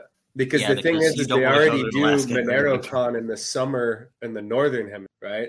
So you should do Monerotopia during the summer in the southern hemisphere. That's kind of what I'm like Yeah, that's what we're doing. That's currently what we're doing. And Yeah, what is- but the but then the flip side of that is like let's say something happens with MoneroKon. Well, then you could do like a MoneroKon replacement in Alaska summer. But I'm also trying to point out that if you're an outsider, like in Alaska, we call it going outside Alaska. Um, if if somebody wants to come to the United States, it's a huge pain in the ass, Mhm. right? Like there, there's all kinds of extra bullshit that you have to deal with to go to the United States. Um, so, for example, you couldn't have that awesome, you know, the Xano guy, like, uh, yeah, yeah, yeah, like yeah, that was one of the highlights of Monerotopia. That would be out there. Well, I mean, I could get him here, but you know, that's a whole nother conversation. Um, but something totally unrelated. Did you know that there's fishing charters that go to Ketchikan? Uh, completely unrelated. yeah. Um, But Side but- note. yeah, just side note: if you ever wanted to go fishing when you come to Alaska, there's a lot of cool, and you So can wait, you where- can look for uh, my keys. Where's Ketchikan? Where's Ketchikan? Uh, what's that? What? Where does the fishing charter go? From where to where? Well, it's we'll talk. um, but, it, but here's the thing about like if, my point. My my point with the Nodo thing was I've I've been receiving all pretty much all payments in Monero except for one. Um, and so Two. we're two two knows. okay. Um, and so you know it's a little to watch these these I I've traditionally never never care right. I'm all Monero. It's been a little bit difficult at times with the businesses. Mm-hmm. Whenever we, you know, I, I use my my personal fiat usually to fund the businesses for fiat payments. So then that allows us to keep the Monero. But with the Nodo, I don't want to get caught short because there's it's there's some big expenses that are coming up with that, and, my, and the capital could get could potentially get cut in half. So it you you start to when you actually use Monero uh, in in a very real way, and you make it you know you live off Monero and you you you walk the walk, you don't talk the talk. You do realize that these things do potentially come an issue with the volatility of of of a cryptocurrency, which is So is, You know, is the primary problem that um, you're concerned about the volatility um, eating into like business profits or um, my, my you know, concern is you know, I, I sell or yeah, let's say I sell, you know, we Sure. sold 40, 40 nodos already. Let's say we sell 50. Uh, they're, they're 500 bucks. You're selling them for $500 each. Um, you know, if those funds get cut in half, it's going to be difficult for me to, to source the money to pay the supplier, right? I haven't, we haven't made all those payments yet. So, So in that case, Okay, you so- should do so you something might like not- a, so- um, so like a short position, like protection. Yeah, so that's well, but just just to be clear, just to be clear, I, under, I understand it's you you might not have the fiat necessary to pay your suppliers uh, in your supply chain, or you you have the fiat to pay them, but you're just concerned about taking the price hit. Um, I, no, I, on- ha- I have, the company. I potentially could have the fiat, but it's a big personal risk because like, you know, that's a lot of fiat and then I'm, I'm low on fiat, right? So, um, okay, that's, that's the risk there. So it's like, it's a balance game. You know, it's like, it's basically Yeah. how much, it's basically that, you know, do you want to go all, would you want to invest $50,000 in cash right now and buy Monero? Right. That's really what, what it's, what it's coming down. Like that's effectively what the question is. Or do you want to stay in Now- cash? Um, so as far as the corporation goes, it's is it registered in New York? Like, do you have access to, for example, Kraken? No, I don't have access to Kraken. Yeah, it's registered in New Okay. York. Uh, you know, with Ah, XMR okay. Bazaar, we'll, we'll have uh, perhaps an avenue to Kraken that way when we do that. Um, but right now, yeah, we're we're cut off. Which is also, you know, we we talk. I talk about every once in a while, but I don't really talk about enough. The fact that Monero has never never been listed on a centralized exchange here in New York is just incredible when you think about it. The amount of people that have been cut off from Monero from day one is tremendous. So, um, I think was it Drunk Dial was just talking about um, taking. So you could take a short position, and this is something that's like this is really what futures markets were invented for. Originally, was farmers that wanted to make sure they locked in their price um, and didn't get screwed over by fluctuations in commodities prices. So hypothetically, if you're comfortable with the Monero price right now, um, and you wanted to mitigate some of that risk, you could open a short position. Um, but the question is where, right? Like you Right, might not, exactly. if since since your company is in New York, you couldn't do it. Um, you, the company couldn't do it, but hypothetically, you could do it potentially. Um, I don't know if you have a residence somewhere else or if you have a way of accessing Kraken. Um, but yeah, I mean, if you want to take a short position, you're going to have to get onto a centralized exchange. Um, the other thing that you can do, um, and you're going to pay a probably about one about one percent on either side of this trade. Hypothetically, you could use Trocador dot uh, Trocador.app and just swap into stablecoins, um, right? So you could just get some USDC and probably Is that go with currently USDC. Is that currently the cheapest way to go into a stablecoin right now? What what is currently the, the cheapest way? Was it one of these instant exchanges? I'm I for, find for a that a, significant amount of cash, like fifty best way to grand. Yeah, I mean, uh, I mean, I, um, there might be cheaper ways, but I don't think that there's that much liquidity on the atomic swap market yet. Like to get Mhm. in, because you'd have to swap from Monero into Ethereum and then Ethereum into a stablecoin on Uniswap. So it's like, you know, and then you're going to pay the Ethereum fees to do all that. Really, like paying the one percent spread, it, it, it it's like half a percent to one percent depending on um, who you go with. Trocador.app is cool because they um they show you like which exchanges um are good and bad. Like they give them an A, B, C, D score in terms of like will they give Mhm. you your money back if you refuse to KYC? How often do they KYC? Stuff like that. Um, and they have an onion 'Cause link. that's- So That's how I do it. Yeah. Um, is use coin. I use Coinbase and buy USDC each month, and then take the USDC over to Trocador and swap it for Monero. Hmm oh, okay. Yeah, I mean, t- I'm just I'm just so accustomed to not moving out of Monero, so it's just like uh, like I've I'm I'm embedded. So I mean, to be Doug's living the Monero life. the truth is, I'll just leave it there. You know, if if Monero hits a low of 110, it's just a matter of time if I could hold out long enough to when it starts to go go back up. And You know, there's, I mean, I you there's could, really- you another could mitigate to that risk easily by just doing twenty thousand, right? Like just do twenty thousand um, into like if your if your fiat obligation there is going to be around fifty k, then do like half of it, you know, or do do forty percent of it, and that way you're hedged at least a little bit. And you know, one of the things all or nothing, point guys. though, Yeah, but it's it's not about all or nothing. It's I about I know, like it's the improvement of the liquidity too, Yeah. where it's like, uh, so as an example, like if you wanted to keep it like super up and up, right? Um, like a, a company like mine could just have an agreement, right, where on this day and this day every month, right, like let's say the tenth and the twentieth of every month, a, a, like a five hundred dollar fiat check is going to be sent business to business, right?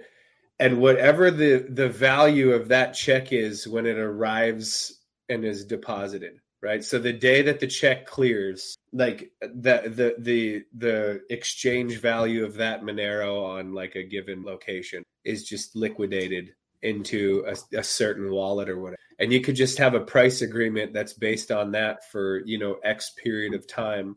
Um, but you could do that with several different people who are interested in capitalizing Monero out of business, right? Um, and there's a lot of people who would be very interested in doing that, right? So, for example, um, a tobacco company could take fiat Fed notes and provide change in Monero, right? And if you're a, to- a tobacco company that sells, you know, a whole bunch of cartons of cigarettes, and usually people come in, they pay with a hundred dollar bill, they get a carton of cigarettes, they get their change in Monero, right? They're providing a value added service. Um, and in exchange, they're also fiat capitalizing another company, right? Like, and I don't think you understand, like, the reason the farmers like we I buy farmer futures in Alaska right now for barley product, right? Those farmers will not survive without it. Like there's no fucking way. Because if they do it through a bank, they're paying 10% or but if they do it through me, I I get the value of the trucking infrastructure, right? By Bank guaranteeing a certain price, I, I double my money because I, I truck all of that grain. So if the price goes up, I made money on the grain side. If the price goes down, I made it on the trucking. So I'm hedged and I pass that hedge along. You'd be doing the same thing. You're mm-hmm. you're hedging your business, guaranteeing a long-term profitability, but you also ride out the volatility. Exchange, you can create a value-added service for businesses halfway around the world, right? Like I would I, I'm no I'm not even joking. I would help you do that like literally right now. I'll come up with five businesses right now that'll do $500 a in liquidity at a certain price agreement if it falls between these ranges and we'll do it for you know three months up to a total of ten thousand dollars or whatever Hmm. i'll help you right Another- now we'll keep it above board and everything Another thing to do is just simply sell at the averages. As I said, Monero does not seem to appear, uh, appear to deviate about, but about twelve percent from the averages. So if you sell it like the 200 day moving average, the then yes, right now technically people are going to pay more than 500 for it. I just But realized I didn't time- say that when I was saying a price agreement. That yeah, that's what that's what I mean when I say price agreement. It's Yeah, you- just sell you make the a deal amongst the two businesses that they're going to buy at a certain predictable number. Okay. Yeah, we could talk about that. All right, so far we've got 13 bets. Nice. 13 bets, and we've got almost 15 US dollars of a pot. For people just tuning in, we're we're we're taking bets on what the high will be for Monero in 2024. You can place your bet by simply sending a Monero transaction to this address that's that's shown here to this QR code. Uh, Tux, you could also post it again in the chat. We'll post the actual the number um, and just send the the amount that representing what you think the high for Monero will be, starting with 0.00. So if you think it's going to be two hundred dollars, 0.002. Who was it Got a lot was of 420s, for but now got contact? 421. Does anybody remember before I forget? Because I have my matrix that I was going to give the guy, um, but now I can't even remember who asked me for my contact. I don't know. Oh, from wait, what? Last time? Last show?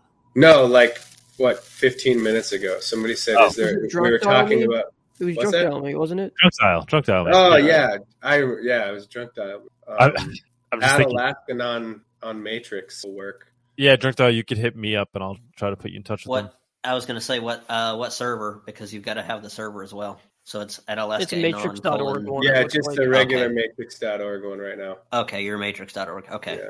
Guys, like and share the show.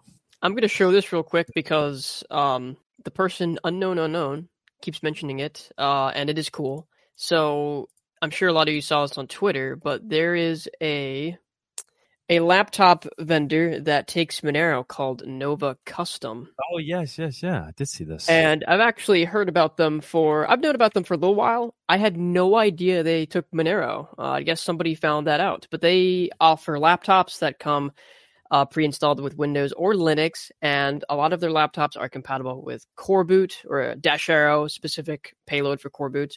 And if you're like one of those people who want something like that, and what Core Boot is, it's like open source firmware, right? So the firmware is much more open than you typ- typ- typically have on like a Dell or an HP. And if you want something like that, they sell laptops and they're a lot newer than like those old ThinkPads that people used to use, which you still can, but uh, they're hard to use for some stuff. These are really high performance laptops. Hmm. And Isn't guess Core Boot basically open source BIOS? is what is Core Boot? Isn't Core Boot basically open source BIOS, if I remember correctly? It's firmware, It's like the a, the whole firmware. package. Yeah, and then like SeaBIOS is like the BIOS payload, or um, TianoCore is like a UEFI payload for Core Boot. Core Boot's like a, a firmware and a loader. And this comes with Core Boot in Dasharo. Dash Arrow is uh, like works as a BIOS and a UEFI, and it has a lot of security features, and it gets Let's go down to the specs on that. Let's see. This is just one random one I click down. This is one you can get for less than seven hundred bucks. I I wish I knew this a week ago before Christmas. I just bought my daughter a laptop, but I think I could s- still return it. Let's see. Let me uh, let me add it to cart if I can. I will 100 configure. Oh, yep. Let's configure. We get this. This this one's a little bit old. This is 11th gen. Let me see. Let me see if I have a newer one. I would love to. uh Oh, see, these two don't have core boot. These are the ones though. Though these ones that have the core boot image on them. These ones support core boot. So let's take a look at this one. So just just dumb this down for me for a sec, Tux. Like these things are are literally just as usable as as any other laptop. right? yes, Yeah. basically just- the same. And I mean, these laptops themselves are nothing special. Uh, these are actually some of these are probably the exact same laptops that System seventy six sells. Um, they come from a company, a Chinese company called Tongfang. So they're more like a a rebrander, but they're providing the additional firmware support. Like Nova Custom, they actually pay this German company to make the open source firmware. So they're going out of their way, paying this company to develop core boot firmware for these laptops. So they are So providing just, just to elaborate, because I think what Doug is wondering is why bother, right? So here's the deal: um, computers work with a stack. Okay, so the lower on the stack you are, the more control you have over everything that's built on top of that stack. So the mm-hmm. lowest part of the stack would be like control over the actual hardware, right? And everything is built on top of things that's built on top of things, right? So if you have root for your operating system, everything that's running on that operating system or using the software for that operating system has been compromised by that root access. Well, the thing is, is firmware is below the operating. So it's the lower on the stack that you have vetted open source software that's highly secure, the the more epic the hacker would have to be to compromise the entire machine. All right, which is one of the reasons why graphene is so incredibly secure. It's because it's way down at the stack. You have highly vetted software. Here she is. And then everything Either is stamped. Bitcoin or Monero. That's it. Sweet. Now we're talking. And you know what people are probably going to use? yeah, I went, This is one I- scenario where the Bitcoin fees actually isn't that. I was going to say they're going to pay. They're going to pay a fifty dollar Bitcoin fee for their Somebody has to laptop. get them to post their numbers for who's using what, right? Like, Yep. it's, we need to get some like, po- I guess that would be Doug, some like popular figure to be like, look, could you please publish how many people buy with Bitcoin? Yeah, yeah. I'll try to get them on the. Sh- I'll try to get these guys on the show. They should be a sponsor. They should be one of a sponsor one of our segments here on Monero. And we also have to get System 76 because like the Monero community is very interested in open source hardware at every level. Mhm. Um, you know, in Oh, fact, by the almost way, everybody that you've the had NV41 tech- series, the, the NV41 series is Qubes like it's one of the only laptops that's officially certified, by. Qubes Yeah, you're right. compatible. So which So, which like, would be a good I would one actually for me? probably recommend this. Oh, sorry. Go ahead. No, go ahead, buddy. I said go ahead. I was gonna say I'd probably recommend this over a Purism. Like I have a Purism laptop, but if I was gonna buy a new one, I'd probably get the Nova Custom NV41. This Cool. one right here, and you can get it with like the lowest specs, and that would be. Uh, we, we, we were that would doing be more than enough for your for whoever you're getting it for. Yeah. I think I'm gonna get it for. I'm gonna return the one I got for my daughter, and I'm gonna I'm gonna get this. Or you get uh, it could come with Ubuntu or Linux Mint. See, Qubes OS certified requires more memory, but you could do uh, Ubuntu or Linux Mint. You know, you Doug, do. the other thing about I'd uh, get her getting, Windows. getting guys. your daughter a laptop. Uh oh. I mean, she's not. She's Uh, nine years old. And uh, oh. what should I, You're paying an extra sixty-two bucks. people should I pay get her overall? What the f- well, anyways, uh, Doug, one thing that I'd tell you about, like, when it comes to getting your daughter into computing, Mhm. um, it, it, it can't be overstated. Find somebody who has somewhat of a teaching background and um, find some method of encouragement to get her to troubleshoot further customization. So, one of the things that made more women computer literate than every, anything else ever was when MySpace kind of gave you an advantage for learning HTML. Mhm. Um, my wife went from completely computer illiterate to like super computer savvy because of MySpace. My wife is very young. We're talking about like 10 year old. Right. so, um, and now she's like quite computer savvy, but um, it- it- women are usually very interested in the personalization aspect of a computer and getting it to do exactly what they want. And the Mhm. earlier they learn to be, it's it's very different than trying to like get a get a man to learn to use computers because you usually tackle it from the uh, engineering side of things. But women are much more interested in the uh, in the customization and flexibility that computers have to offer. And so finding somebody with the teaching background that will kind of get the ball rolling on that will set her uh, will set her many many years ahead of her peers. Um, and there are a lot of people that will do that. So in fact, um, I, w- I would be willing to point to some people in the Linux community that have done that for my kids or for Chloe or for Demi or whatever. Awesome, man. Dude, I, I I love the way your mind works. your takes. I love it. So it's always it's always something unique. Um no, yeah, I'm but actually if you want a, I'm gonna decent return. laptop for Monero, Nova Custom. Yeah. And the core boot's something that people uh like in the the privacy open source space definitely value and yeah Alaskanon is he he he summed it up pretty well it's like the low low level code that the hardware runs on and it's nice for that to be open Beautiful. I will let you guys know if I if I pull the trigger on that and get one. got a few more bets coming in Nice. Anything? got cra- total Wait, wait, go through the bets for a sec. Anybody? So everybody's going high, right? Is anybody going low? Okay, did I see a The thirty-one? first one's a thousand, and then we've got two thirty-eight. This one's mine, seven fifty-six, hmm. six twenty-five. Doug, we're betting on the high of Monero. Why would Yeah. somebody go low when you're betting on the high? We do have a few low ones. Well, 'cause 310, price can 520, crash, 385, 250, getting lower, 333, another 420, 421, 220. It's the, oh, 185. Wow. Bearish. And Yeah. 300. I mean, what's Yep. the price now, right? There, there's there is a doomsday scenario. Monero It's gets 166 Yeah, right one now. eighty five is bearish. It's one sixty six. Yep. Yeah, it could, it's gonna it, it's gonna go above that at some point. It might not go all the way why- to a thousand, but it'll. That's why I said 250 because I figured that I figured that's a good uh, medium range. As I said though, my average bet is 175 as an average. We've got a twenty dollar pot now, so it's going up a little bit.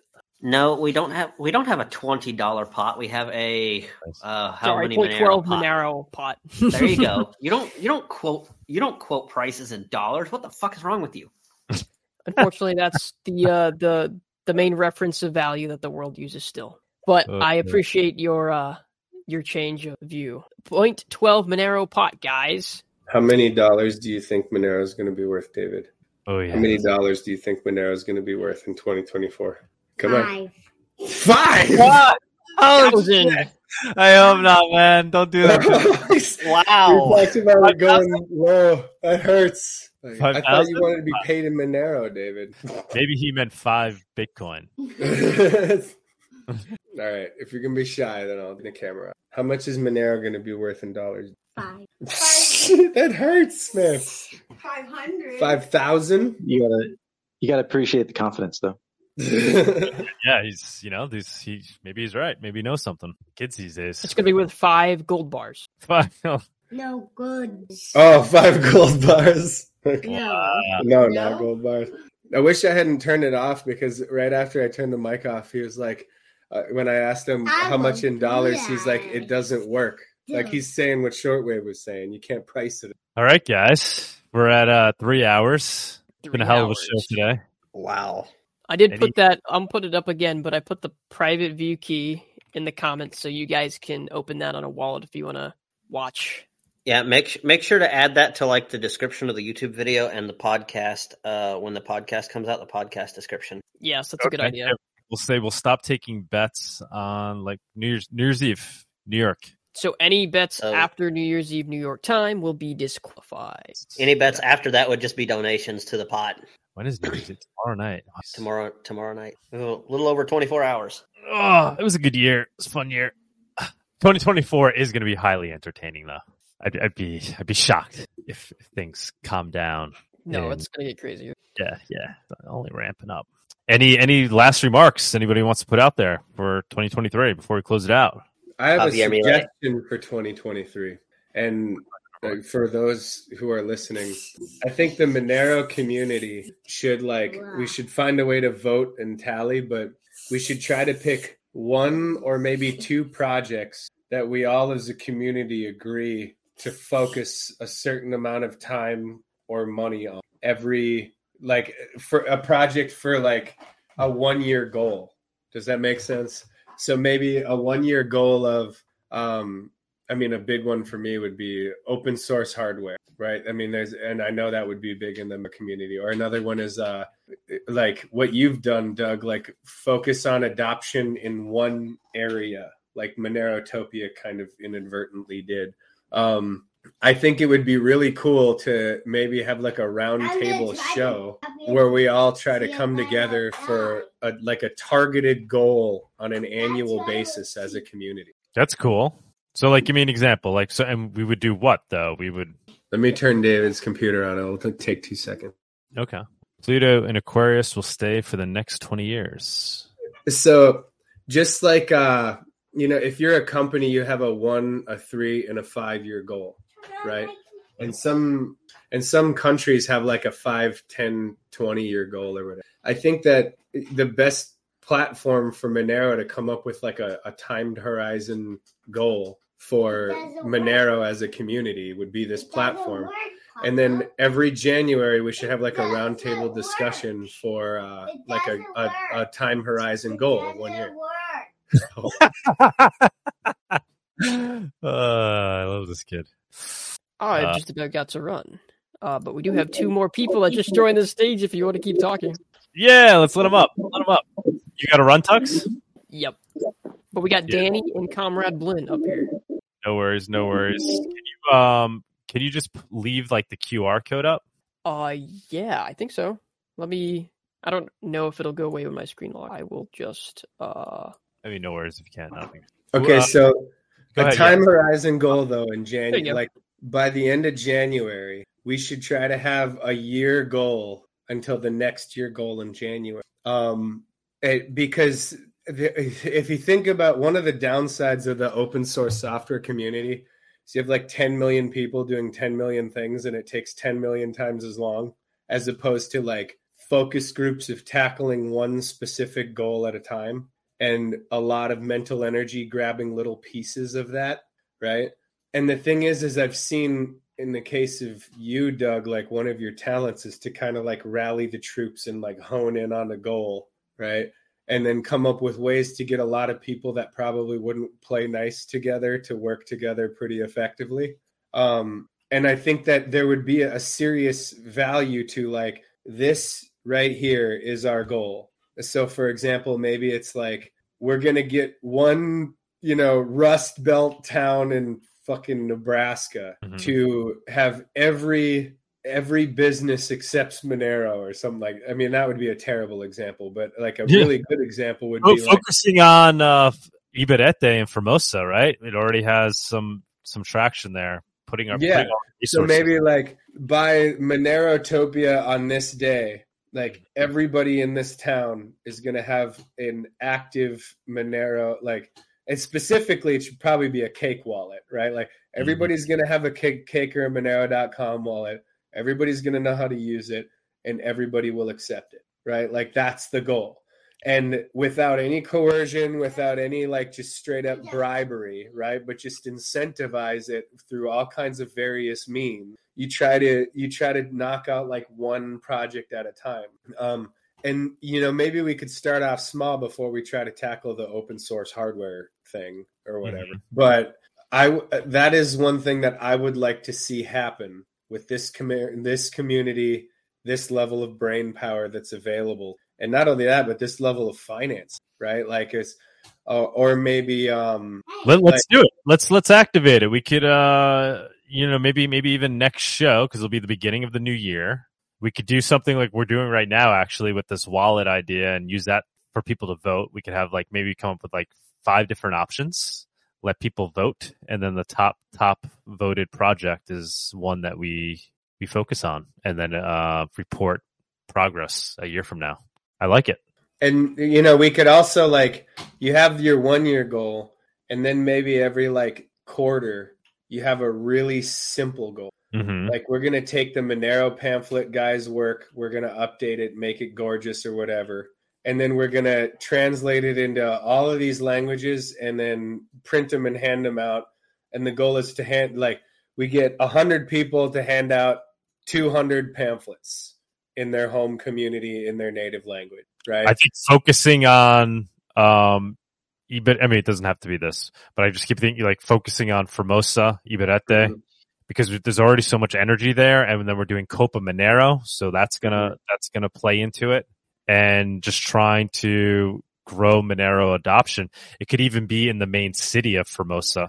Uh, which is a you know that's an actual substantial city as opposed to like the village of Ibarreta. Mhm. Um, I would even be willing to add like it would be interesting to see the data that comes out of it too, mhm, mhm. right? Because there, there, it, could you imagine what kind of data could be gleaned from a community adopting somewhat of a parallel standard, and then seeing like if those businesses see a growth in their their gross revenue over here versus over here, if Mhm. the if the if the value of the currency held up against the one that they were using or whatever i mean the, all of the data would just be amazing hmm All right. Anybody else have any uh, thoughts for closing out 2023? Oh, we have the new people, right? I can't. They're they're too small up here with the thing up. Who do we got? Who do we got up here on stage? Danny. And blinn What's going on? What's going on, Danny? No, not too much. Just getting We got ready to get ready to catch a pl- uh, flight later to Phoenix. Oh, okay. Yeah, yeah. For New Year's? Yeah, uh, yeah, kind of. And uh, going to uh, Quartzsite. There's a big RV convention there. Like I think a million people show up supposedly every year. So we'll see what happens. Oh, that's But, uh, badass. Yeah, I'm looking forward to Anarchapulco, and you know, Yes. your guys coming from uh, Argentina, and uh, and then I've got the Tumen guy coming back. Maybe we'll do a marketplace and uh, have some fun with that. Very cool. So, yeah, yes. So we should say uh, Alessandro is is probably going to attend, right? He's he's the kid from Ibarreta Yeah. doing the whole Monero town thing. Yeah. I put in touch with Danny, and so he's going to be a speaker Yes. Poco. That's amazing. Yeah. That's amazing. Yeah. And uh, we've got you know Juan coming back from Tumen, so uh, his idea is to you know set up a table and sell stuff uh, Mhm. for Tumen, and we're we'll we should have the wallet ready for him, and we're gonna give digital Tumen to the goers of Anarchapulco so that they can spend it. And uh, we're working on a multi-coin wallet by forking Ycash. So I don't know if we can get Monero in that, but hopefully we can. Very cool. What's When the is- live cash? When is the Anarchapulco? Uh, February 11th uh, through the 17th. Hmm. I don't think we're going to make it there. We got Uh, a family, family thing going on. Yeah. But maybe, maybe. Exciting that Alessandro will be there. That's Yeah. that's amazing. Have Bawdy do it as a remote reporter guy. He's, it'd be easier Yeah, for him. I'm looking. Yeah, I'm still looking for one more. We have um, ArcticMine was was supposed to be in person, but he has a court date, and he Oh. thought he thought he was going to be able to be in person, and they they told him no, that he does have to be in court. So um, I have room for one more. I'd like to get somebody from Monero to to fill that spot for in person. We're still going to have uh, Francisco's uh, you know presentation as a virtual, Mhm. but but that's not like a stage. You know, that's on a separate stage. So for Maybe main stage, Bawdy- I'd like Bawdy to get. What's that? Maybe Bawdy will will do. I know. I think he attended last year, but maybe he wants to present. I don't think he presented Um, last. No, I had him present. Oh, I- you did. Yeah, we had him on. Uh, I had him on the the talk. So every morning of the of Anarchapulco, I do a one hour show, and I get you know I try to keep it crypto, but sometimes I have to do some of the other stuff and you know the yoga and all the other like I, I'm not into all that other crap. I'm just there for the crypto. I couldn't really get. I don't give a shit about you know all this Buddhist bullshit. Like mm. just just let me let's keep it tech, but you know, it's it brings in other people. It, you know, it, it is cool for other people. That's just not my thing. You know. I go down there. It was fun. Anytime the first time I went, it was it was a blast. Had a, we had a great time down there. Yeah, yeah. This this it'll be a little bit smaller than last year, just uh, because of the damage from the hurricane. Uh, but yeah, pretty cool. Uh, yeah, and that was I don't know. I think we've mentioned that before, but Monero was the biggest crypto that was sent to the hurricane relief. And Yeah, that is you know, amazing. we we were not able to get the uh, GoFundMe funds for over a week. I think it was almost ten days before we got any of the GoFundMe funds. So, you know, we wouldn't have been able to do what we did in you know in the important time of need without Monero because the, I mean we were literally using all the crypto for the you know Mhm. for the whole thing up up to that point. So That was incredible to see that Monero just dwarfed like Bitcoin even in terms of oh yeah yeah. Well, Was like- it incredible though? I mean, we've been seeing that that that's been the case for like seven years now. Yeah. Well, I guess so. mean, previously, a, a lot of the other projects that I worked on before were the the donations were huge in Bitcoin, but you know, you could afford to send a send a transaction then. Now it's like you have to mortgage your home just to send three dollars in Bitcoin.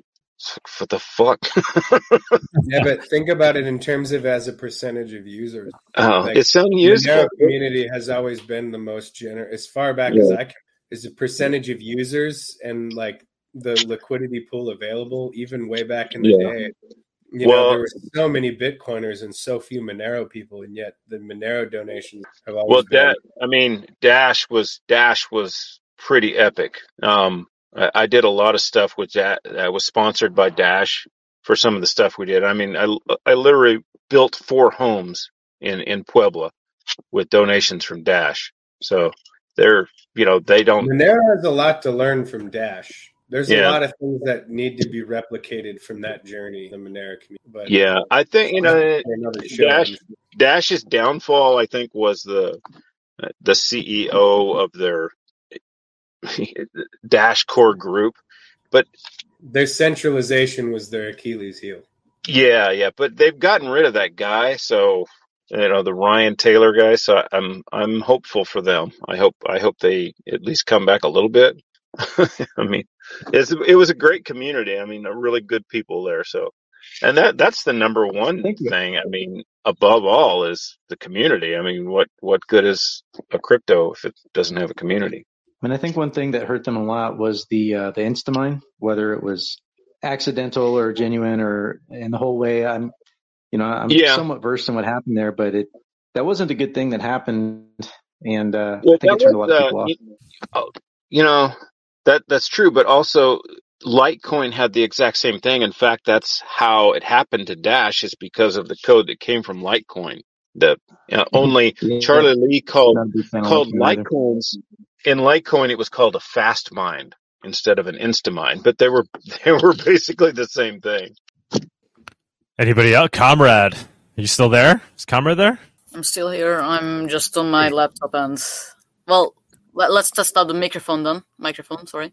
Is it clear? Yeah, yeah, we Oh, hear. you. that's okay. Sounds Nice. Yeah, yeah.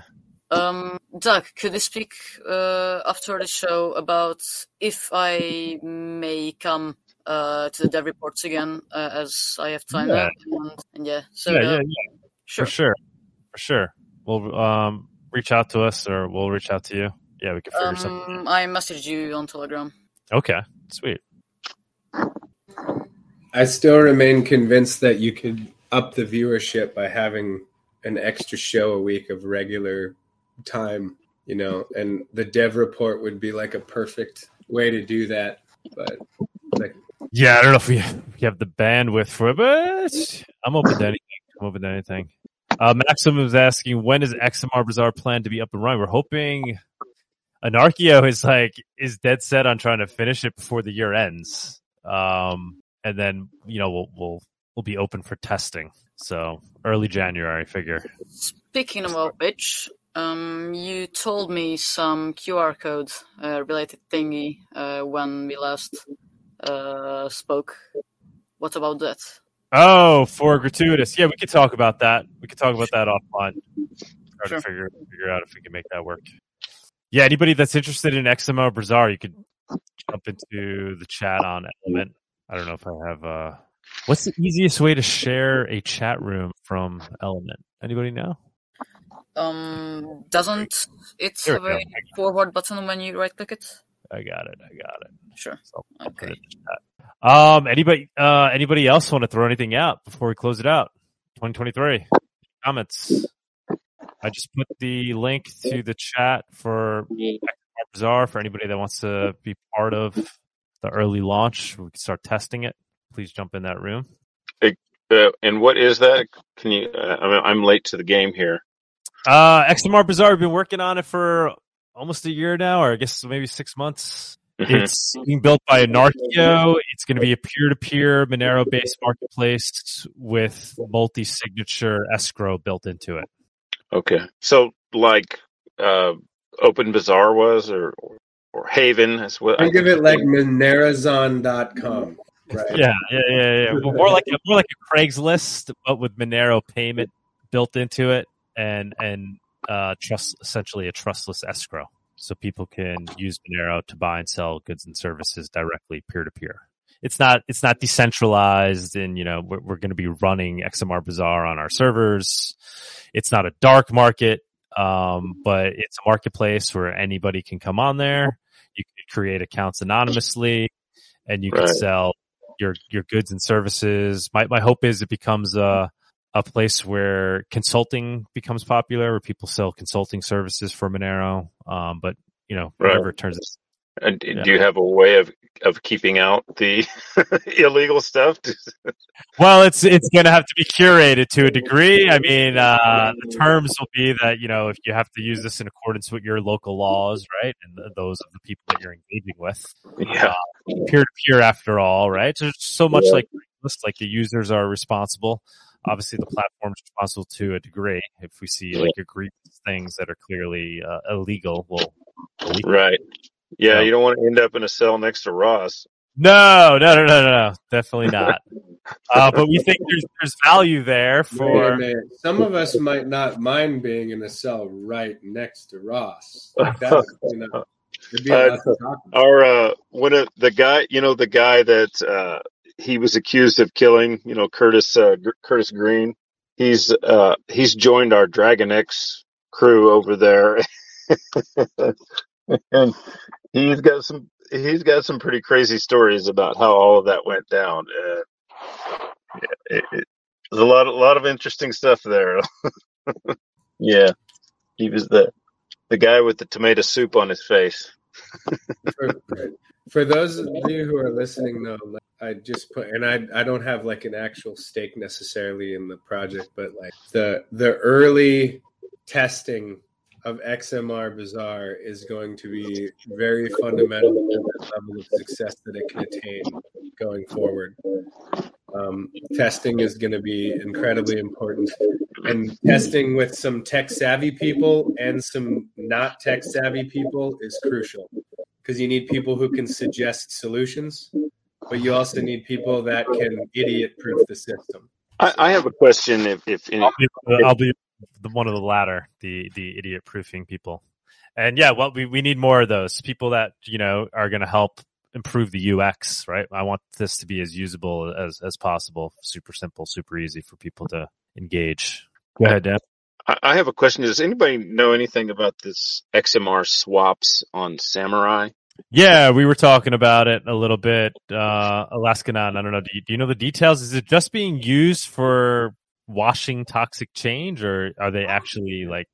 Are people going to be able to? Sort of the the XMR swap thing appears to be basically a supplement to like a whirlpool type of um and that really does appear to be the way that they're hoping to use it um but the other thing is is you know samurai wallet is an open source platform so it also kind of builds tools that other people can mix and match how they want to use it however they want to use it um but the atomic swap thing has, you know has been around for a while now as far as btc xmr so there's nothing really pioneering about it that I can see.